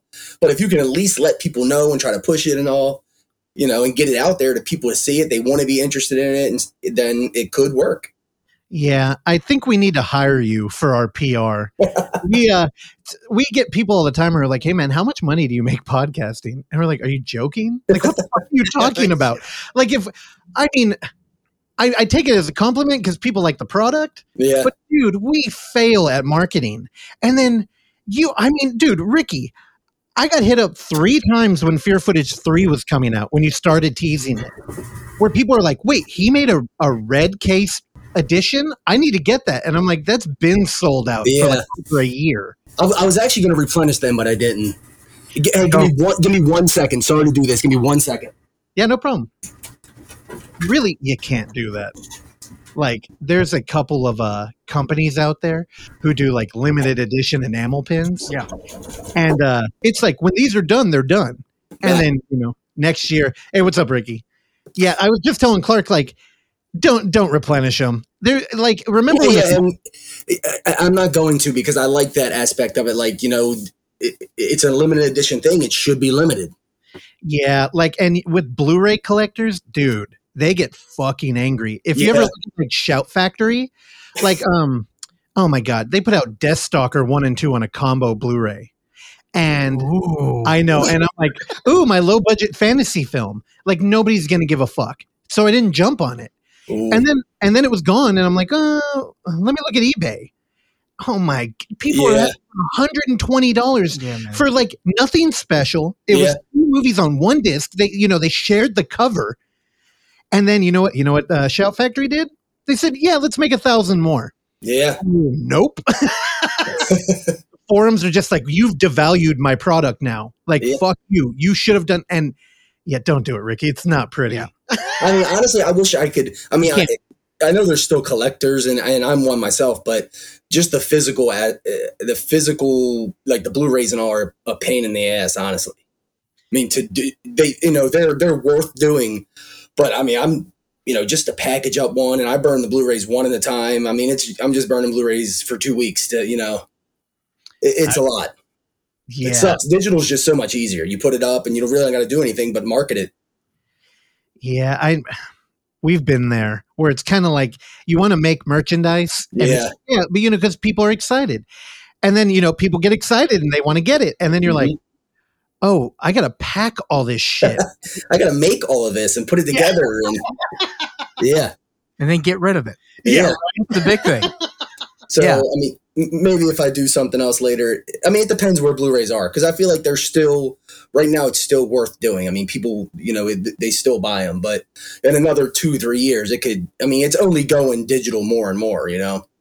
yeah, you're going to have to go blockchain where it's a digital numbered edition. I mean, yeah.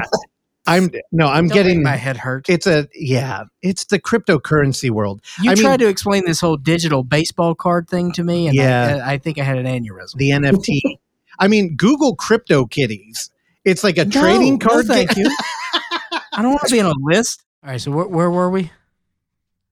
It's a fresh All right, beginning yeah, now. so we'll just say we, we it from the top. yeah we switched over to uh, Skype because we were having difficulties with Zencastr. We cut Randy loose so he can go and bake bread or whatever he does now. Yeah, I don't know what we're gonna do. He usually contributes so much So to these much. interviews. We can't. Randy's the cornerstone to our intellectual curiosities. Uh, so, Ricky, you were talking about. Um, so this is the third one. Mhm. You think you you think you're done with the fear footage? Do you think that this was a this is a good um, like like where where were you at mentally after two? Were you did you need a little bit of time or did, were you ready to jump right into three? Um, I, honestly, I didn't know because I didn't know the the the first one was a, a success that I didn't expect, and then so I I was like, well, obviously I have to do a second one, and I still had some, you know, I was like, this will be fun to kind of explore, and then I didn't know, you know, that one could have just completely bombed, and I, it, wouldn't have been no need to really do anything else. So I didn't know, you know, it, I was in the same predicament, kind of, where I was like, okay, if it if people are still interested and it does well, I, I I have some more I could do, but I didn't know if I would do a third. I I wasn't sure at the time. Yeah. Now, you mentioned that you're not done with film and you're getting a little bored. Do you think you would leave the narrative choice of like in world camera at any point, or are you going to keep making found footage? Yeah, it would it would still be found footage.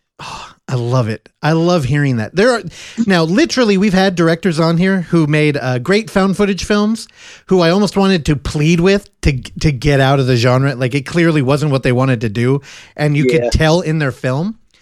But I think you've you've got it. You've got that micro budget found footage voice, and I don't know. I one I would be kind of worried about what a traditional narrative Ricky Umberger film would look like. So so would I. I, I love it. Sign me up. I mean, I'm sure it would still be something I would love to watch, but I I don't know. Well, the, the thing with it is, I don't know. I don't know anything about filmmaking. Like, I didn't go to school to make films or anything. So when, when you're doing traditional, it's a little different because you got to have, you know, the sound design has to be. You have to have a sound man. You have to have lighting. It's a completely different. You know, setting up a shot could take a half a day. I I don't. It, it's just. It seems like it kind of takes the fun out of it to me. Well- you know, rather than keeping it looking authentic, and looking natural, and it can move quicker, and I just like it better. Well, well, Ricky, the one thing that you do need is that you need the will to do it, which you have. So therefore, if you've got that, then you can do whatever the fuck you want to, man. Oh, I mean, Like, yeah, look, don't don't package your don't put yourself in a corner that way. No, no, I, I agree with you. I mean, that is true. If you want to do anything, you're going to do it. But it's just that I, I, I mean, I still I know found footage is there. You know, it has its haters and all, but I still think there's a lot to be done in found footage, and it's just, I think it's just a great way for horror to be told. So I don't, I wouldn't want to go away from it. I, you know, I wouldn't want the genre to go away ever. So, I mean, I, you know, I, I feel like that's how I like making scary stuff is in that format. Would you go back to anthology? Yeah, I mean, I would do that, and yeah, I would. And maybe that's maybe I'll do something like that next, or you know, down the line. I don't know, but I definitely would. Yeah, I think um, your first film, it really helped that it was an anthology film too, because I think a lot of found footage fans enjoy that format also. It's a Mhm. lot of uh, Love playing with parameters. Yeah. Love the anthology. Now, I, I, now we didn't talk when uh, Fear Footage Two came out, and I, I have to tell you, I mean, we we spoke because we showed it at the film fest, Mhm. but your premise, the idea that somebody had found a movie that was being distributed um, online, and they were in it. I mean, this is the kind of shit that is so interesting. It's it's very creepy pasta. Like it's kind of like internet urban legend. And it's definitely something a, a studio would never fucking do. Yeah, And when when you had part two coming out, and we were trying to get people to come out to Unnamed Footage Festival, I had to tell them we got Fear Footage too, and they're like, "Oh, is it an anthology?" And I'm like, "No," and they're like, "Oh, is this still found footage?" I'm like, "Yeah," and they're like, "Oh, well, what's it about?" And then I would tell them, and they're like, "Whoa, that's like a goosebumps moment." Like I don't. And, and the, the thing with that was, um, so that was out in desperation. Really, I didn't I didn't have any actors or anything, so I kind of I had to think of a way. And I, I remember when I came up with the concept, I was in the shower. I had to think of a way to bring back the you know the people that I had, like myself, my friend James, because I knew that you know that's who I had at my disposal. I didn't want to have to hire direct or hire actors and all because I didn't. I don't look at it as that big of a production. I'd rather do it low key with friends. So I had to think of a way to bring us back to make another movie because I didn't have any new actors. So that was basically the reason for that. Was you know, and I was like, well, how can I, how could I do that? So that's how it kind of came.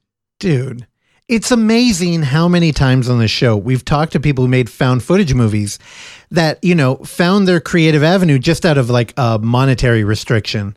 Yeah, Uh, I uh, mean that's how the best shit gets made. Oh, yeah. I Well, think. But Ricky, I, I don't know if you realized you kind of not only did you make a found footage movie in a franchise sprung aboard off of an anthology film. Like we're in so many subgenres here.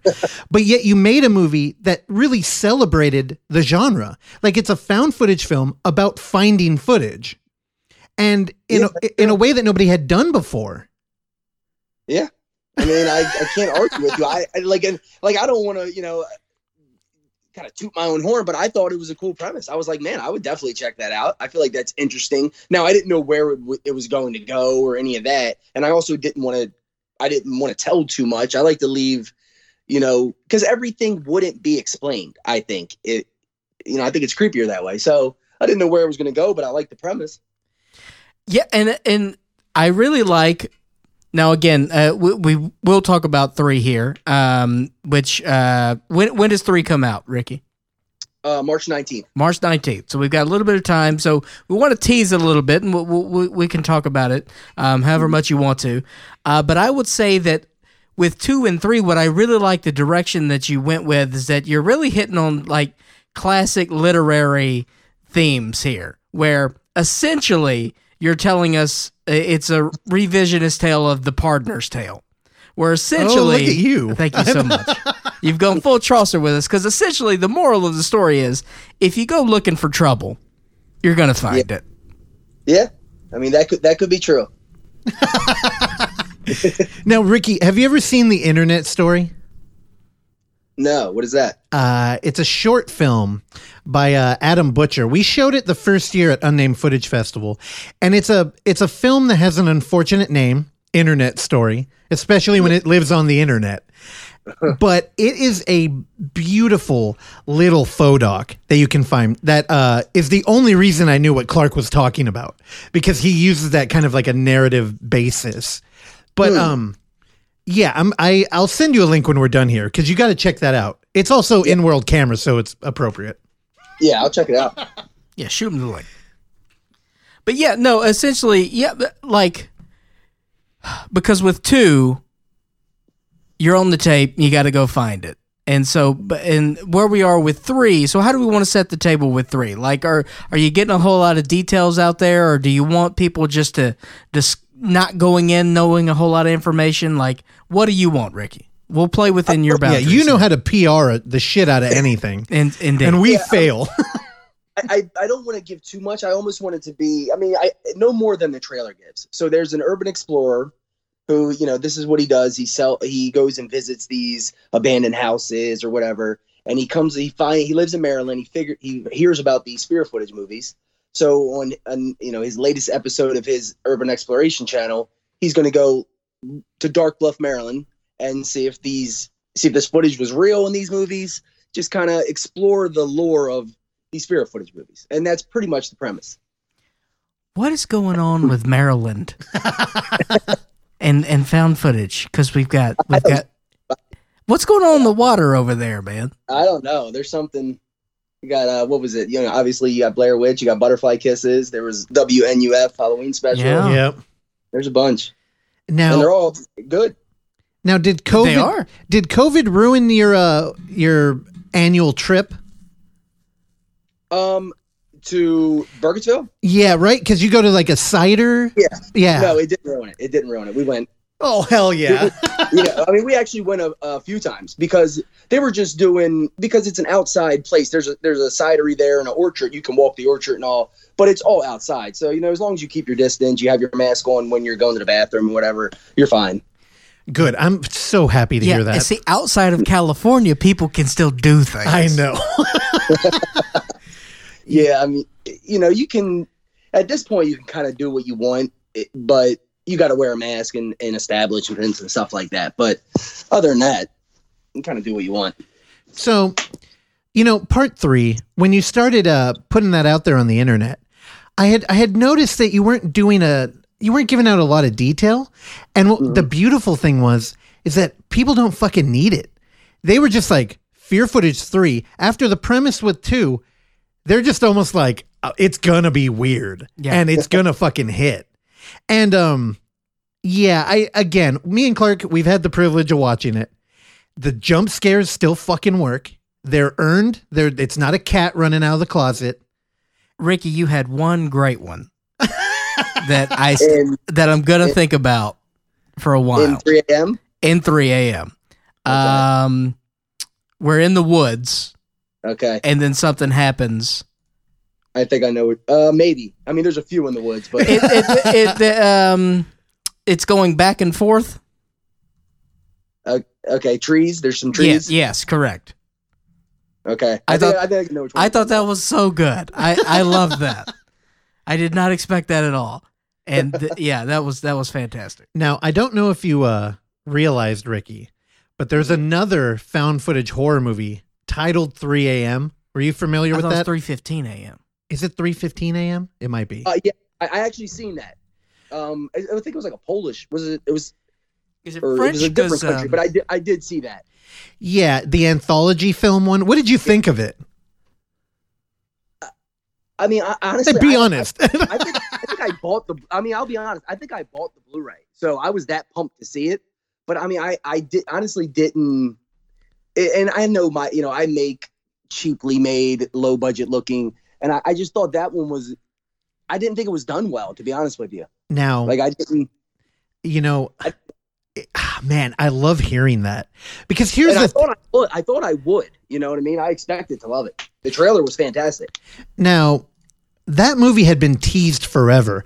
I remember Forever. we were chasing 3:15 a.m. I think for the original UF um, Film Fest. because we had Cold Ground with Fabien. Yeah, and Fabien, um, he he directed uh, Fury of the Demon, and he did Cold Ground, and uh, Cold Ground. Yeah, do you know that? Have you seen Fury of the Demon? No, I, I think I've seen Cold Ground. It's been a while, but I didn't. No, I haven't seen the other one. Have you have you watched Antrum? I did. Okay, That was another one that was, you know, it had like a, nice little buzz coming out. It was a great premise and all. and I, I thought I thought it had like great potential. I just I it didn't deliver. Yeah, and I, I like I don't want to be that guy because I know somebody worked really hard on it, but for me, it just didn't deliver. That, that's Ricky, I love you. here's here's the thing. Wait. Now we showed Antrum um, for UF two. I think it was up to. Now, Antrum in a film festival could not be a more beautiful thing. Yeah. That film and the format it's supposed to be shown in is in a theater with people and it's a cursed reel. It was all smoke and mirrors, and uh, you know we sort of leaned into that whole William Castle. Um, let's really commit to this fraud. that's the way to do it. And so we had the director out there and a producer, and he was like, Don't refer to me as the director. I want to come out here and I want to be a producer, like kind of the guy that brought the film out. And um, also in the movie, in in the rap or in the faux doc that kind of um, bookends the film. In, Yeah. the, in the beginning, they mentioned that it, it played in San Francisco one time, and somehow the theater ended up locked, and people were dosed with LSD in their popcorn, and a pregnant lady was trampled to death.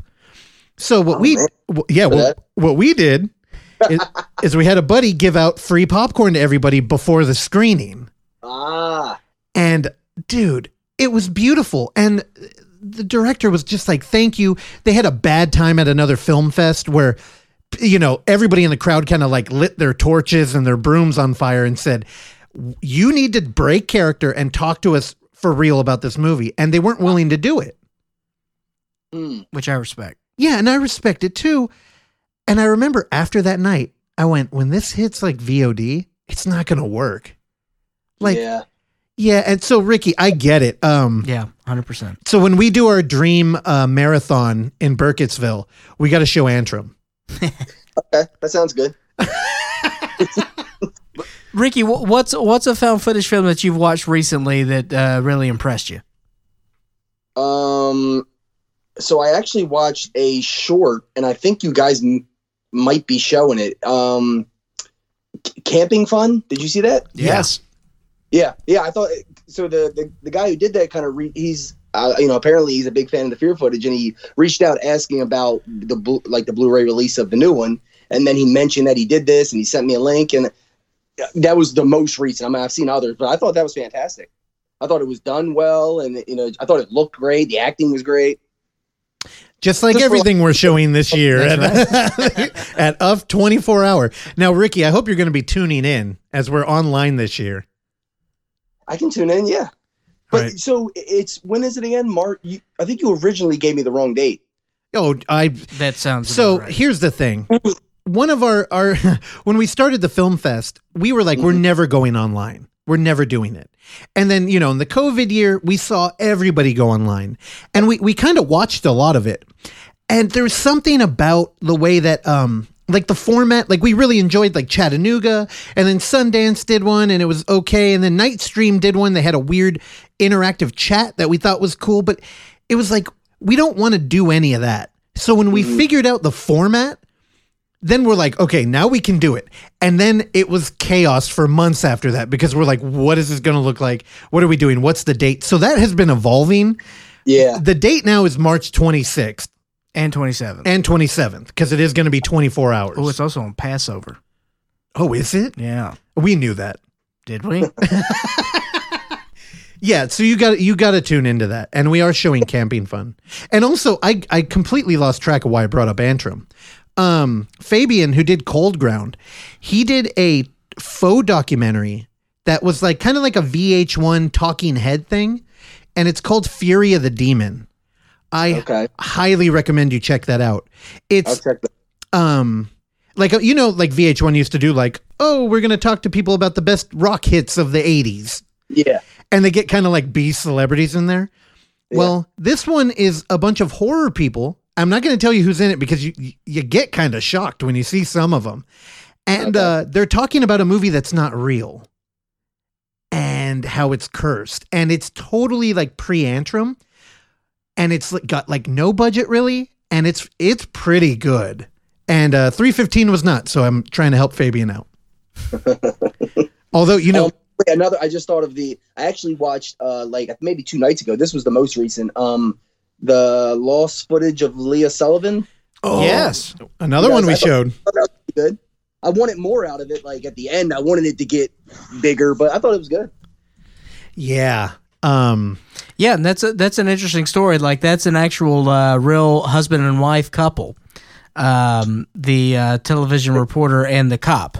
The cop. Oh, okay. Yeah, yeah, that made sense because it, it, it, what I was impressed with that watching it, there were scenes that were just one take of like eight minutes of them just talking, and it was you know it kept it, it was good. I'm like this feels real. I don't know how they did this. Yeah. They have the incredible uh, chemistry together. Yeah, Yeah, and that's you know we don't get a lot of that in found footage. Like Yeah. one of the critiques, I think it was we year two we showed webcast, and um, one of the compliments that movie kept getting was, "Wow, man, I watched a found footage movie with people I liked as like you know the ones filming," which I I think the Blair Witch kind of set a weird precedent of. Um, we're a dysfunctional family and we're at each other's throat all the time. Yeah. People wanted to see them die at the end of that movie. You know. For sure. Yeah. Yeah, I don't know. I, I didn't get that vibe from the fear footage. So I'm I'm glad you navigated away from that. Oh well, that was maybe by accident, but I'm glad it did too. Yeah, dude, where where did you hear about uh, Leah Sullivan?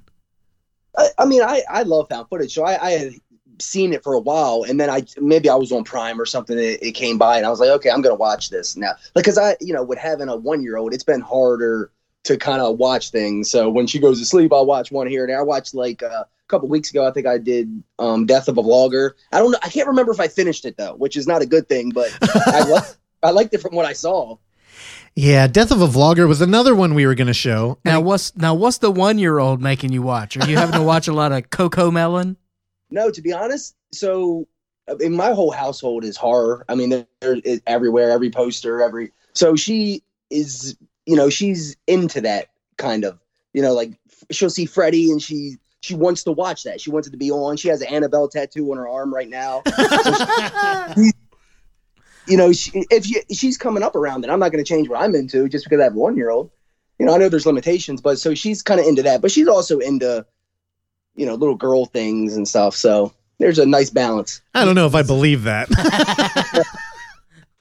well, you know, Ricky, horror is uh, a bigger market among women. I believe that. That sounds right.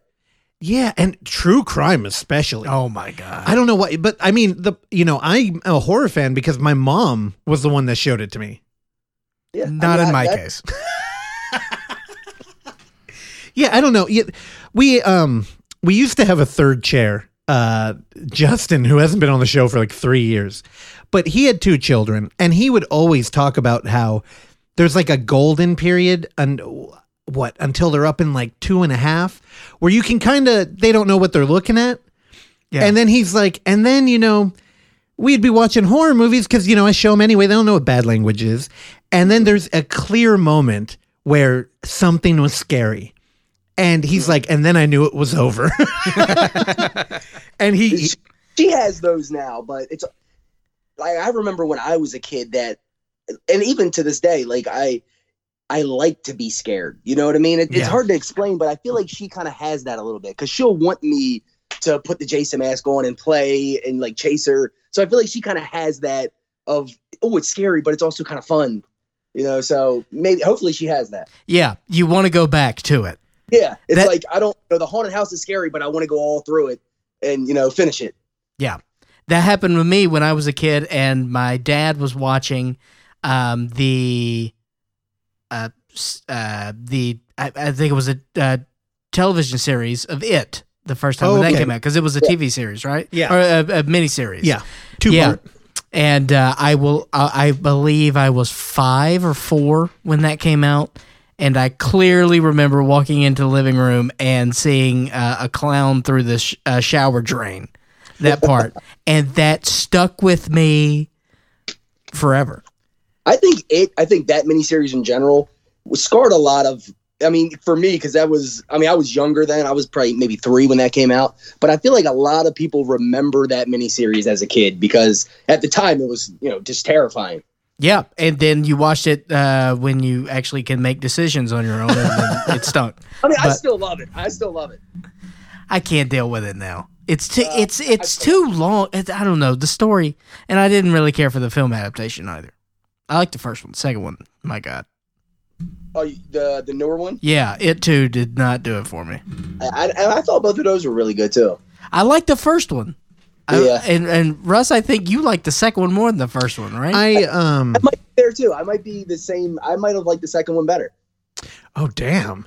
See, Ricky, we're elite horror fans over here, and we we like to punch down on movies and really show how important our opinion is by explaining to people why it is terrible. I don't know that fortune cookie scene. I just could not get past that. No, you know, I you know what I loved in it too were all the vignettes, like when um uh that couple is at the carnival, and then uh some shenanigans happens. Well, I didn't like it too because it too felt like a Marvel film. It did. It, it was. I, I don't like when horror movies get that big. You are right. And, Yeah. and- and, you know, and even did you guys see the the new trailer for the um the Army of the Dead? No, I haven't. Okay, so it, I, I was excited for that because actually, when there's there's a convention here in, or it's not here, it's in New Jersey in Atlantic City, that I we were at. Me and my friends were at like a year ago, and the the uh, or when the first Fear footage played, it played there, and they were filming Army of the Dead, Zack Snyder's Army of the Dead. There, they were filming it in the bottom floor, so we couldn't go down there. So we were like pumped to see this because we knew where it was going to get filmed, and then. I see the trailer and it just looks so big for a zombie movie. It doesn't you don't need a two hundred million dollar zombie movie. No. It, it just looks like a, a superhero movie that has zombies in it. It looks too big. Yeah, I'm going through the IMDb photos right now, and it's we got Bautista waist deep in like dead bodies. Also, if you'll notice, and it notice, looks so GI'd and all. It's just it was you know, and, and it had a lot of that that kind of I didn't like was all the CGI. You're not a World War Z fan? oh, It's been so long since I've seen it, but I remember just not loving it. No, that movie's garbage. yeah, it's Wait, okay. Yeah, I, honestly, I don't remember enough to even have an opinion on it. Wait, Ricky, what's a movie you hate? Ooh, a movie I hate. I had a feeling that would be your reaction. you, you know what I uh, uh, maybe a kind of a recent one that I ex- I expected love. It, everyone seemed to love it. I hated it. Was Us. Jordan Peele's Us. Oh, okay. Yeah. Yeah, I mean, I thought that movie just had so many holes and didn't. It just didn't make any sense. And like he had cool ideas, but I I don't know. I and I expected to love that, and I just didn't. So, you know, Us was a weird one because everybody was dying for another uh, Jordan Peele film. Yeah. And the I mean, critically, it just it smashed. it. There were fantastic moments in us, but yes, as a cohesive whole, I, um, Ricky, I, I like to think of certain films as like I call them meatloaf films, to where I hate meatloaf. However, if you break down meatloaf, every single component of meatloaf I love. All Yeah. right, but when you when you bring it all together, just something fucking goes wrong, and that I think that's what happened with us. Is that you break down the individual parts, everything should work here. Well, he became does. he became like a social uh, lighthouse, and people were really looking for him for the next chapter of like Get Out. And I think if you're a critic, you cannot be critical about that film. When people kind of are looking for a um, social messiah, you don't you don't critically come in there and be like, uh, the jokes didn't work. Like you, Rotten Tomatoes has just never been that. But Yeah. because we know so many people out here that work and um, do like film programming or run film festivals out here, I was getting text messages and people were like, "Hey, Us was a train wreck," but it's like vo- uh, like publicly they didn't want to say the it. first two acts of us is incredible. I love the first two acts of us. yeah. Yeah, I, the I third. just felt like it, mm, like it, it, there was like an escalator that was there for 40 years and people could have, you know what I mean? Like Yeah. it time. It was still working. It was just too much that didn't make But You know, Ricky, it- it it makes looked sense. beautiful. and yeah, it did. And I know I'm in the, you know, a, lo- it, a lot of people loved it, uh, you know, so I know I'm not, I, I don't know. You're not I- alone. You're not alone in this. Well- yeah. Okay. You know, when a film like that is said and done, and you're kind of like, yeah, that was a weird one. Again, mm-hmm. we end up in the Shining and the Matrix territory, where That- I've had that's a dude, I've had a ton of fun listening to podcasts where people talk about theory or just ideas they thought they had, or you know, trying to understand what Jordan Peele was doing. Who, t- to Jordan Peele's credit, he's been pretty David Lynch about it, and kind of like, Yeah. yeah, I did some stuff. Um, I'm- yeah, I'm not going to tell you. Yeah. So I It's the mean, to handle maybe, it. maybe that's what he wanted. You know, maybe that he wanted people to come up with their own theories and have their own insight to it. And it, it- either way, it worked. So there's no, well, you know, what I say that is, who cares? Because it worked. It was a success, and he can still make whatever he wants right now. Oh, So- for sure. I mean, I feel like he's kind of like pigeonholed it in like uh, s- uh, social commentary films, yeah, but that could be true. yeah, I don't What I'm know. excited about is the um, the M Night Shyamalan old. Have you guys saw that trailer? No, I know. I've heard about the film. I haven't watched. the Oh, trailer. I yes, they showed it. Um, During the Super Bowl. Super It- Bowl. it- yeah, and I love M Night Shyamalan, and it looked and they're they said they're not going to release any details about the premise, so you'll never even know what it's about until you see it. Genius marketing. I put in M Night Shyamalan old in uh, Google, and it just came up with a picture of him and 50 years. also, Haley Joel Osment's 32. what the fuck? God, he looks 47. Wait, so they're not releasing anything? Are they? Is there a? So there's a trailer, but that doesn't tell you what it's about. the trailer kind of, but it looks crazy. Like it, it, you know, it looks like M Night Shyamalan. And I know he has some misses here and there. He, you know, he's another dude kind of gets bashed. I think he's a fucking genius, and I'll watch anything he does. Now, what did you think of the visit? I love the visit. Yeah, me too.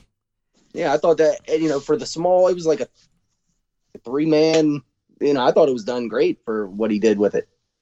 And that was you know kind of when he was he already had a few bombs that had just happened, so he was on his own at that point. I think he funded the visit himself because no studio would kind of back him. He just had the last Airbender, which bombed.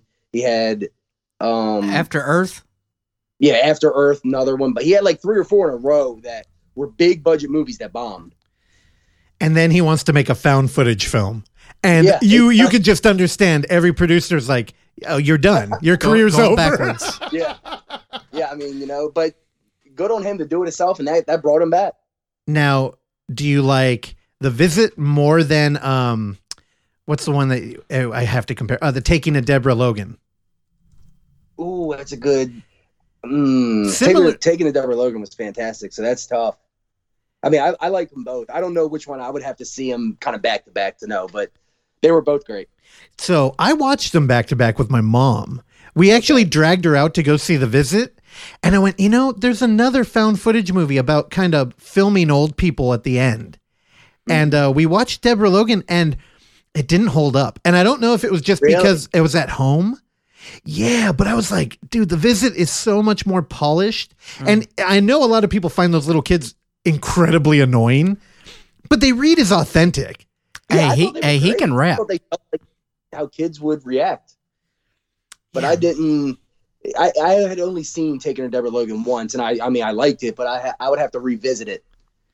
So, damn, Ricky, what else have you watched? I feel like you've probably seen a couple of features that we don't know about, and I'm I'm digging for those.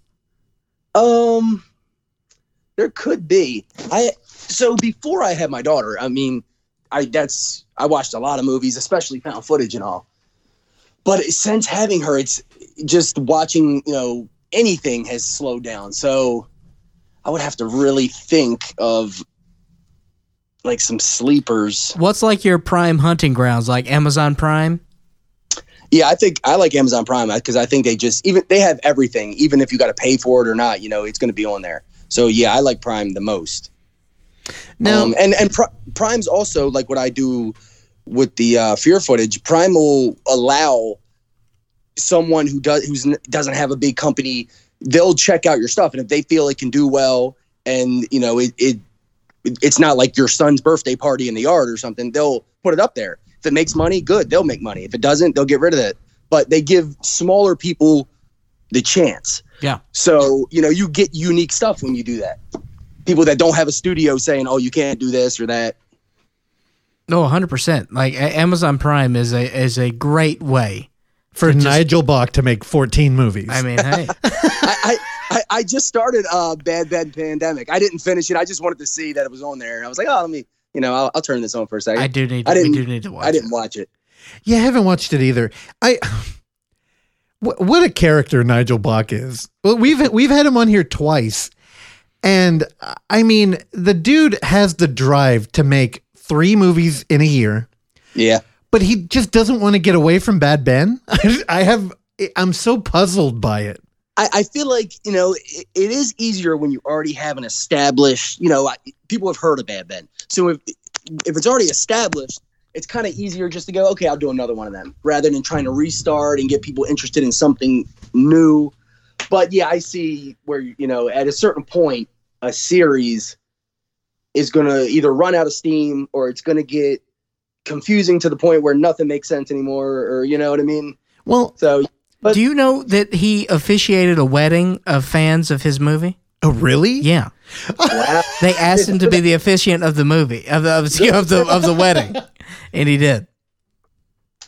And that another one is like the Blackwell Ghost. What is there, like five or six of them now? I think there is part seven in the works Really? right Didn't they just announce it? Yeah. yeah. Wow, like I, I think haven't I seen any of those. first two, and I, I really like them. The, the the first two I saw, but it's you know it's kind of hard to stick with a series for seven or eight. Well, Ricky, it's interesting hearing you talk about it, having just finished your third in a franchise. Like, is this part of the reason why you want to be done with it? You're like, I'm not going to be a Nigel Bach. Well, um, I, I feel like it's hard to keep people's interest for that long. There's going to be a point where you're going to do one, and you know you may love it, it may be great, but if it's the fifth or sixth, not that many people are going to be checking in, uh, or maybe they will. I don't know, you know, but I just don't. I kind you kind of want to leave people wanting more rather than people having enough. You know what I mean? Yeah, but I, the, I would say the big difference between if I'm going to compare the fear footage with uh, Bad Ben is that Nigel is not interested in a pr- in a new approach. All of the films are we're back at the house. Bad Ben's back. We got the Jersey Devil. I mean, the man made a cartoon show for Amazon Prime. Same thing. Then he Really? made dude. Yeah. Oh, dude, you haven't seen the cartoon? The witch bitch.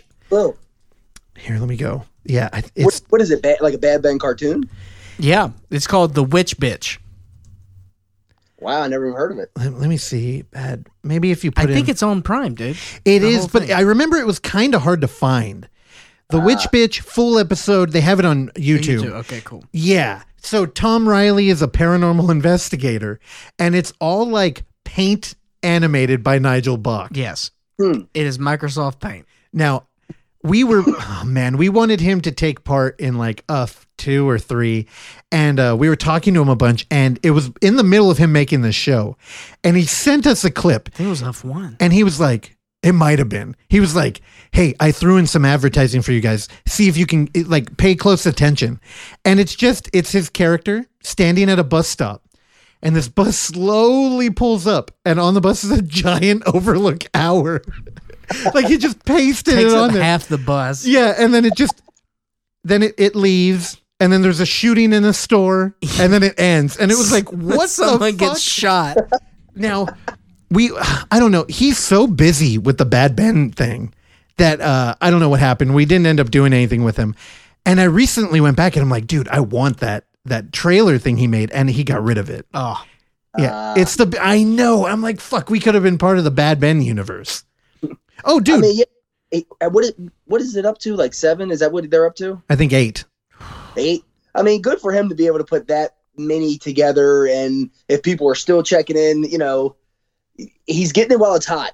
You know, good for him. I don't. I mean, it hasn't been hot for three years. Well, yeah, I mean, you that could be true too, but I, I don't know. I, I remember when the first one came out. It was I saw a lot of things about. it. I was like, okay, I gotta watch it, and that was you know I kind of didn't check in much after that. Yeah, now for people listening, if you haven't watched any of the Bad Ben films and you're like, "What the fuck are you talking about?"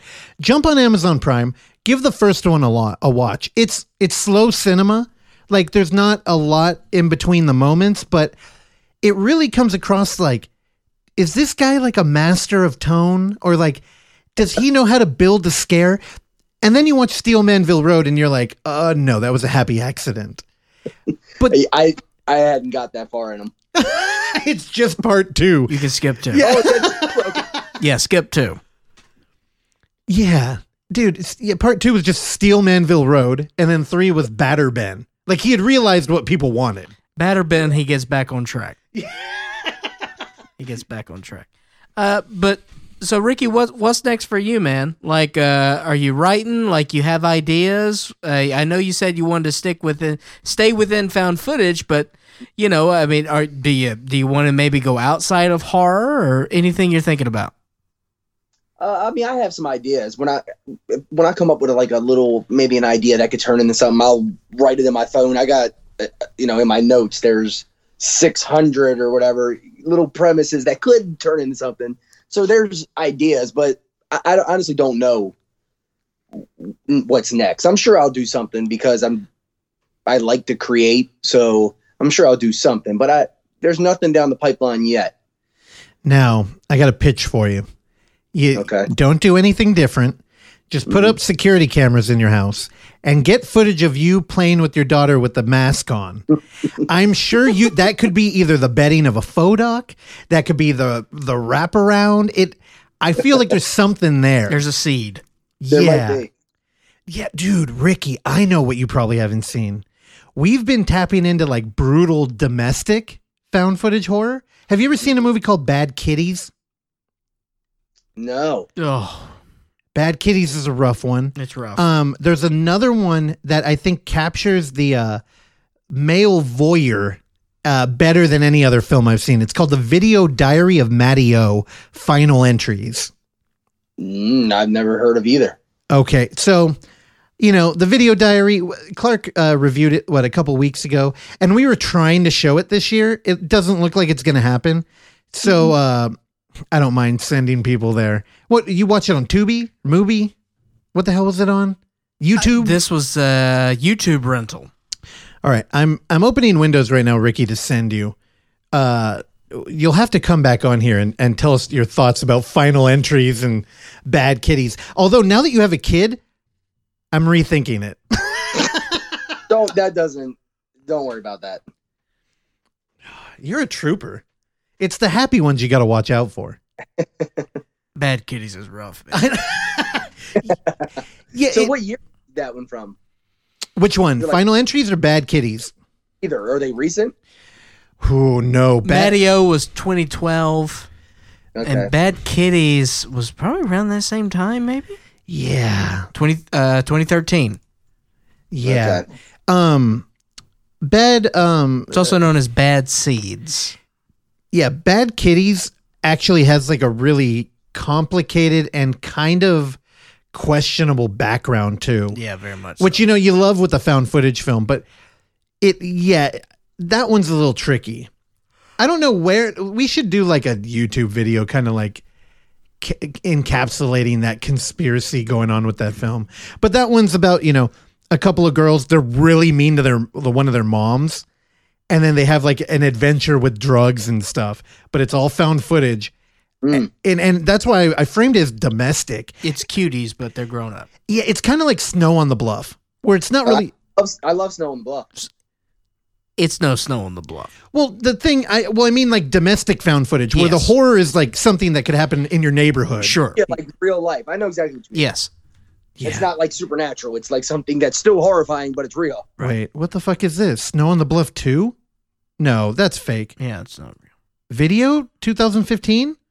Uh, I don't know. It looks real. Oh, it's real. um, can you confirm this, Ricky? Mm. I don't know anything about a Snow on the Bluff too. Uh, Curtis Snow. it's got Curtis Snow and apparently Snoop Dogg. Oh man, But uh, go go back up to the top, please. Um, it is directed by JT the Bigga Figga. All right. yeah. Yeah, I I don't know. Apparently, it's only an hour and ten minutes long. It sounds like a perfect found 20 footage. It's from six years ago.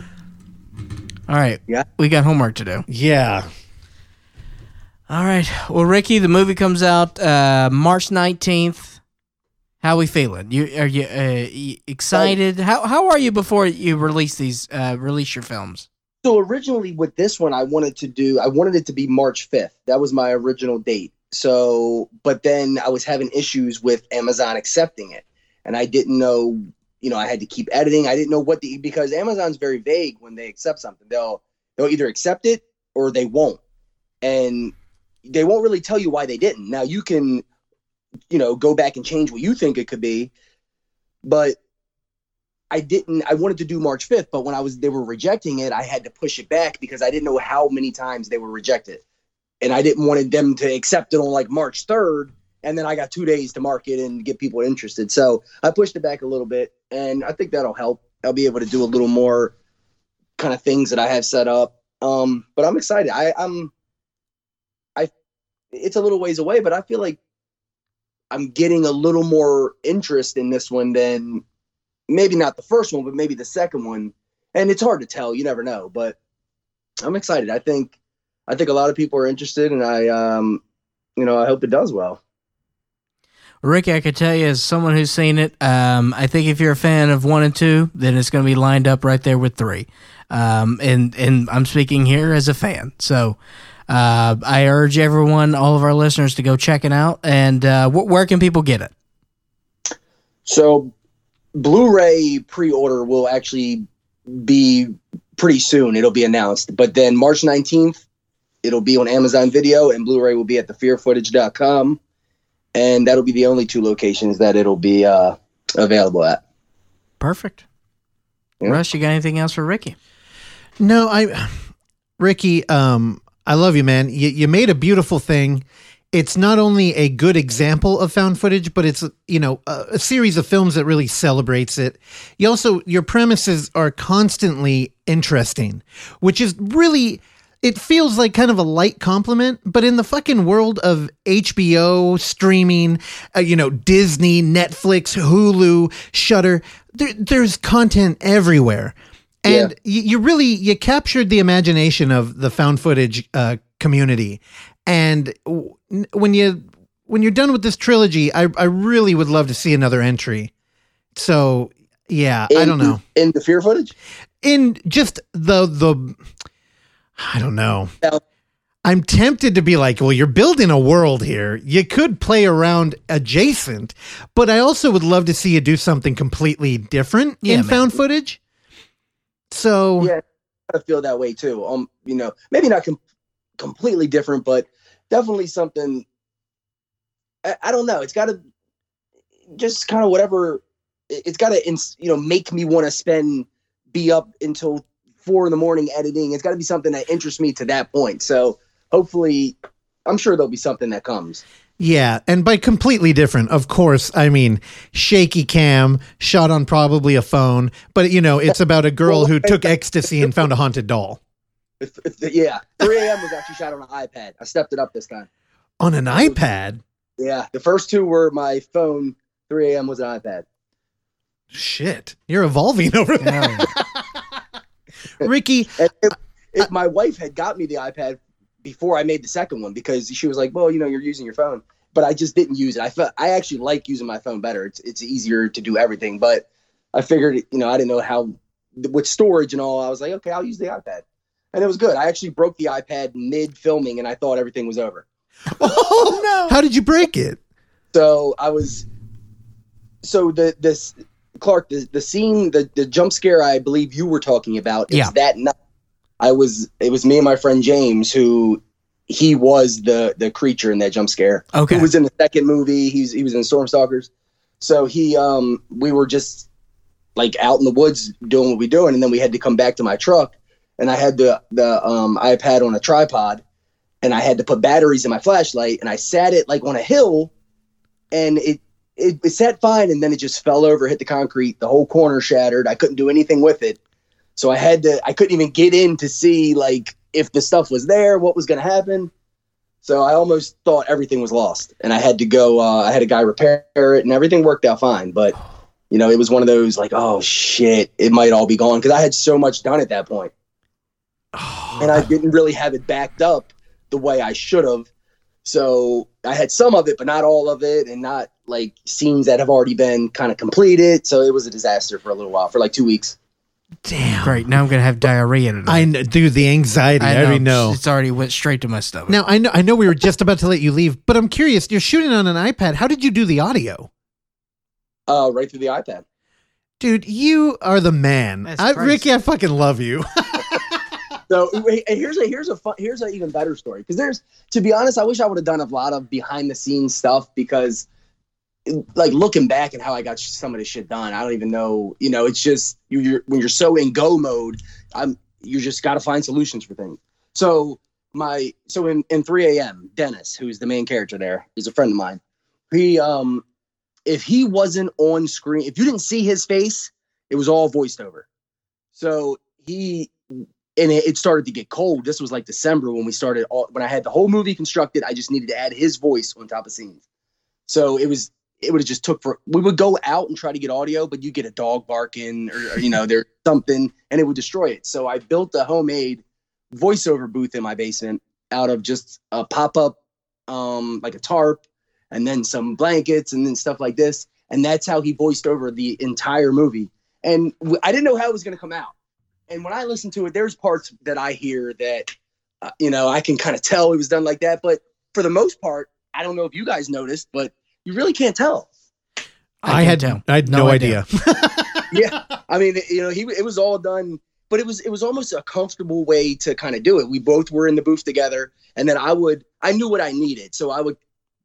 The way it was done is I would be behind him. We would have the iPad up. He would be watching the scene, and I would say what I needed him to say in the way I needed him to say it, and then he would say it after me. You know, I'd be like, uh, uh, "What do you want?" And then he would just follow that. And then at the end of the night, I would chop out all of me and find the good parts that I liked of him, and that's how I put all of his audio over it. And I mean, it was it was hard to do.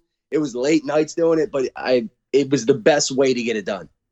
God, that's amazing. You know, and you mentioned documenting that for like bonus features or something.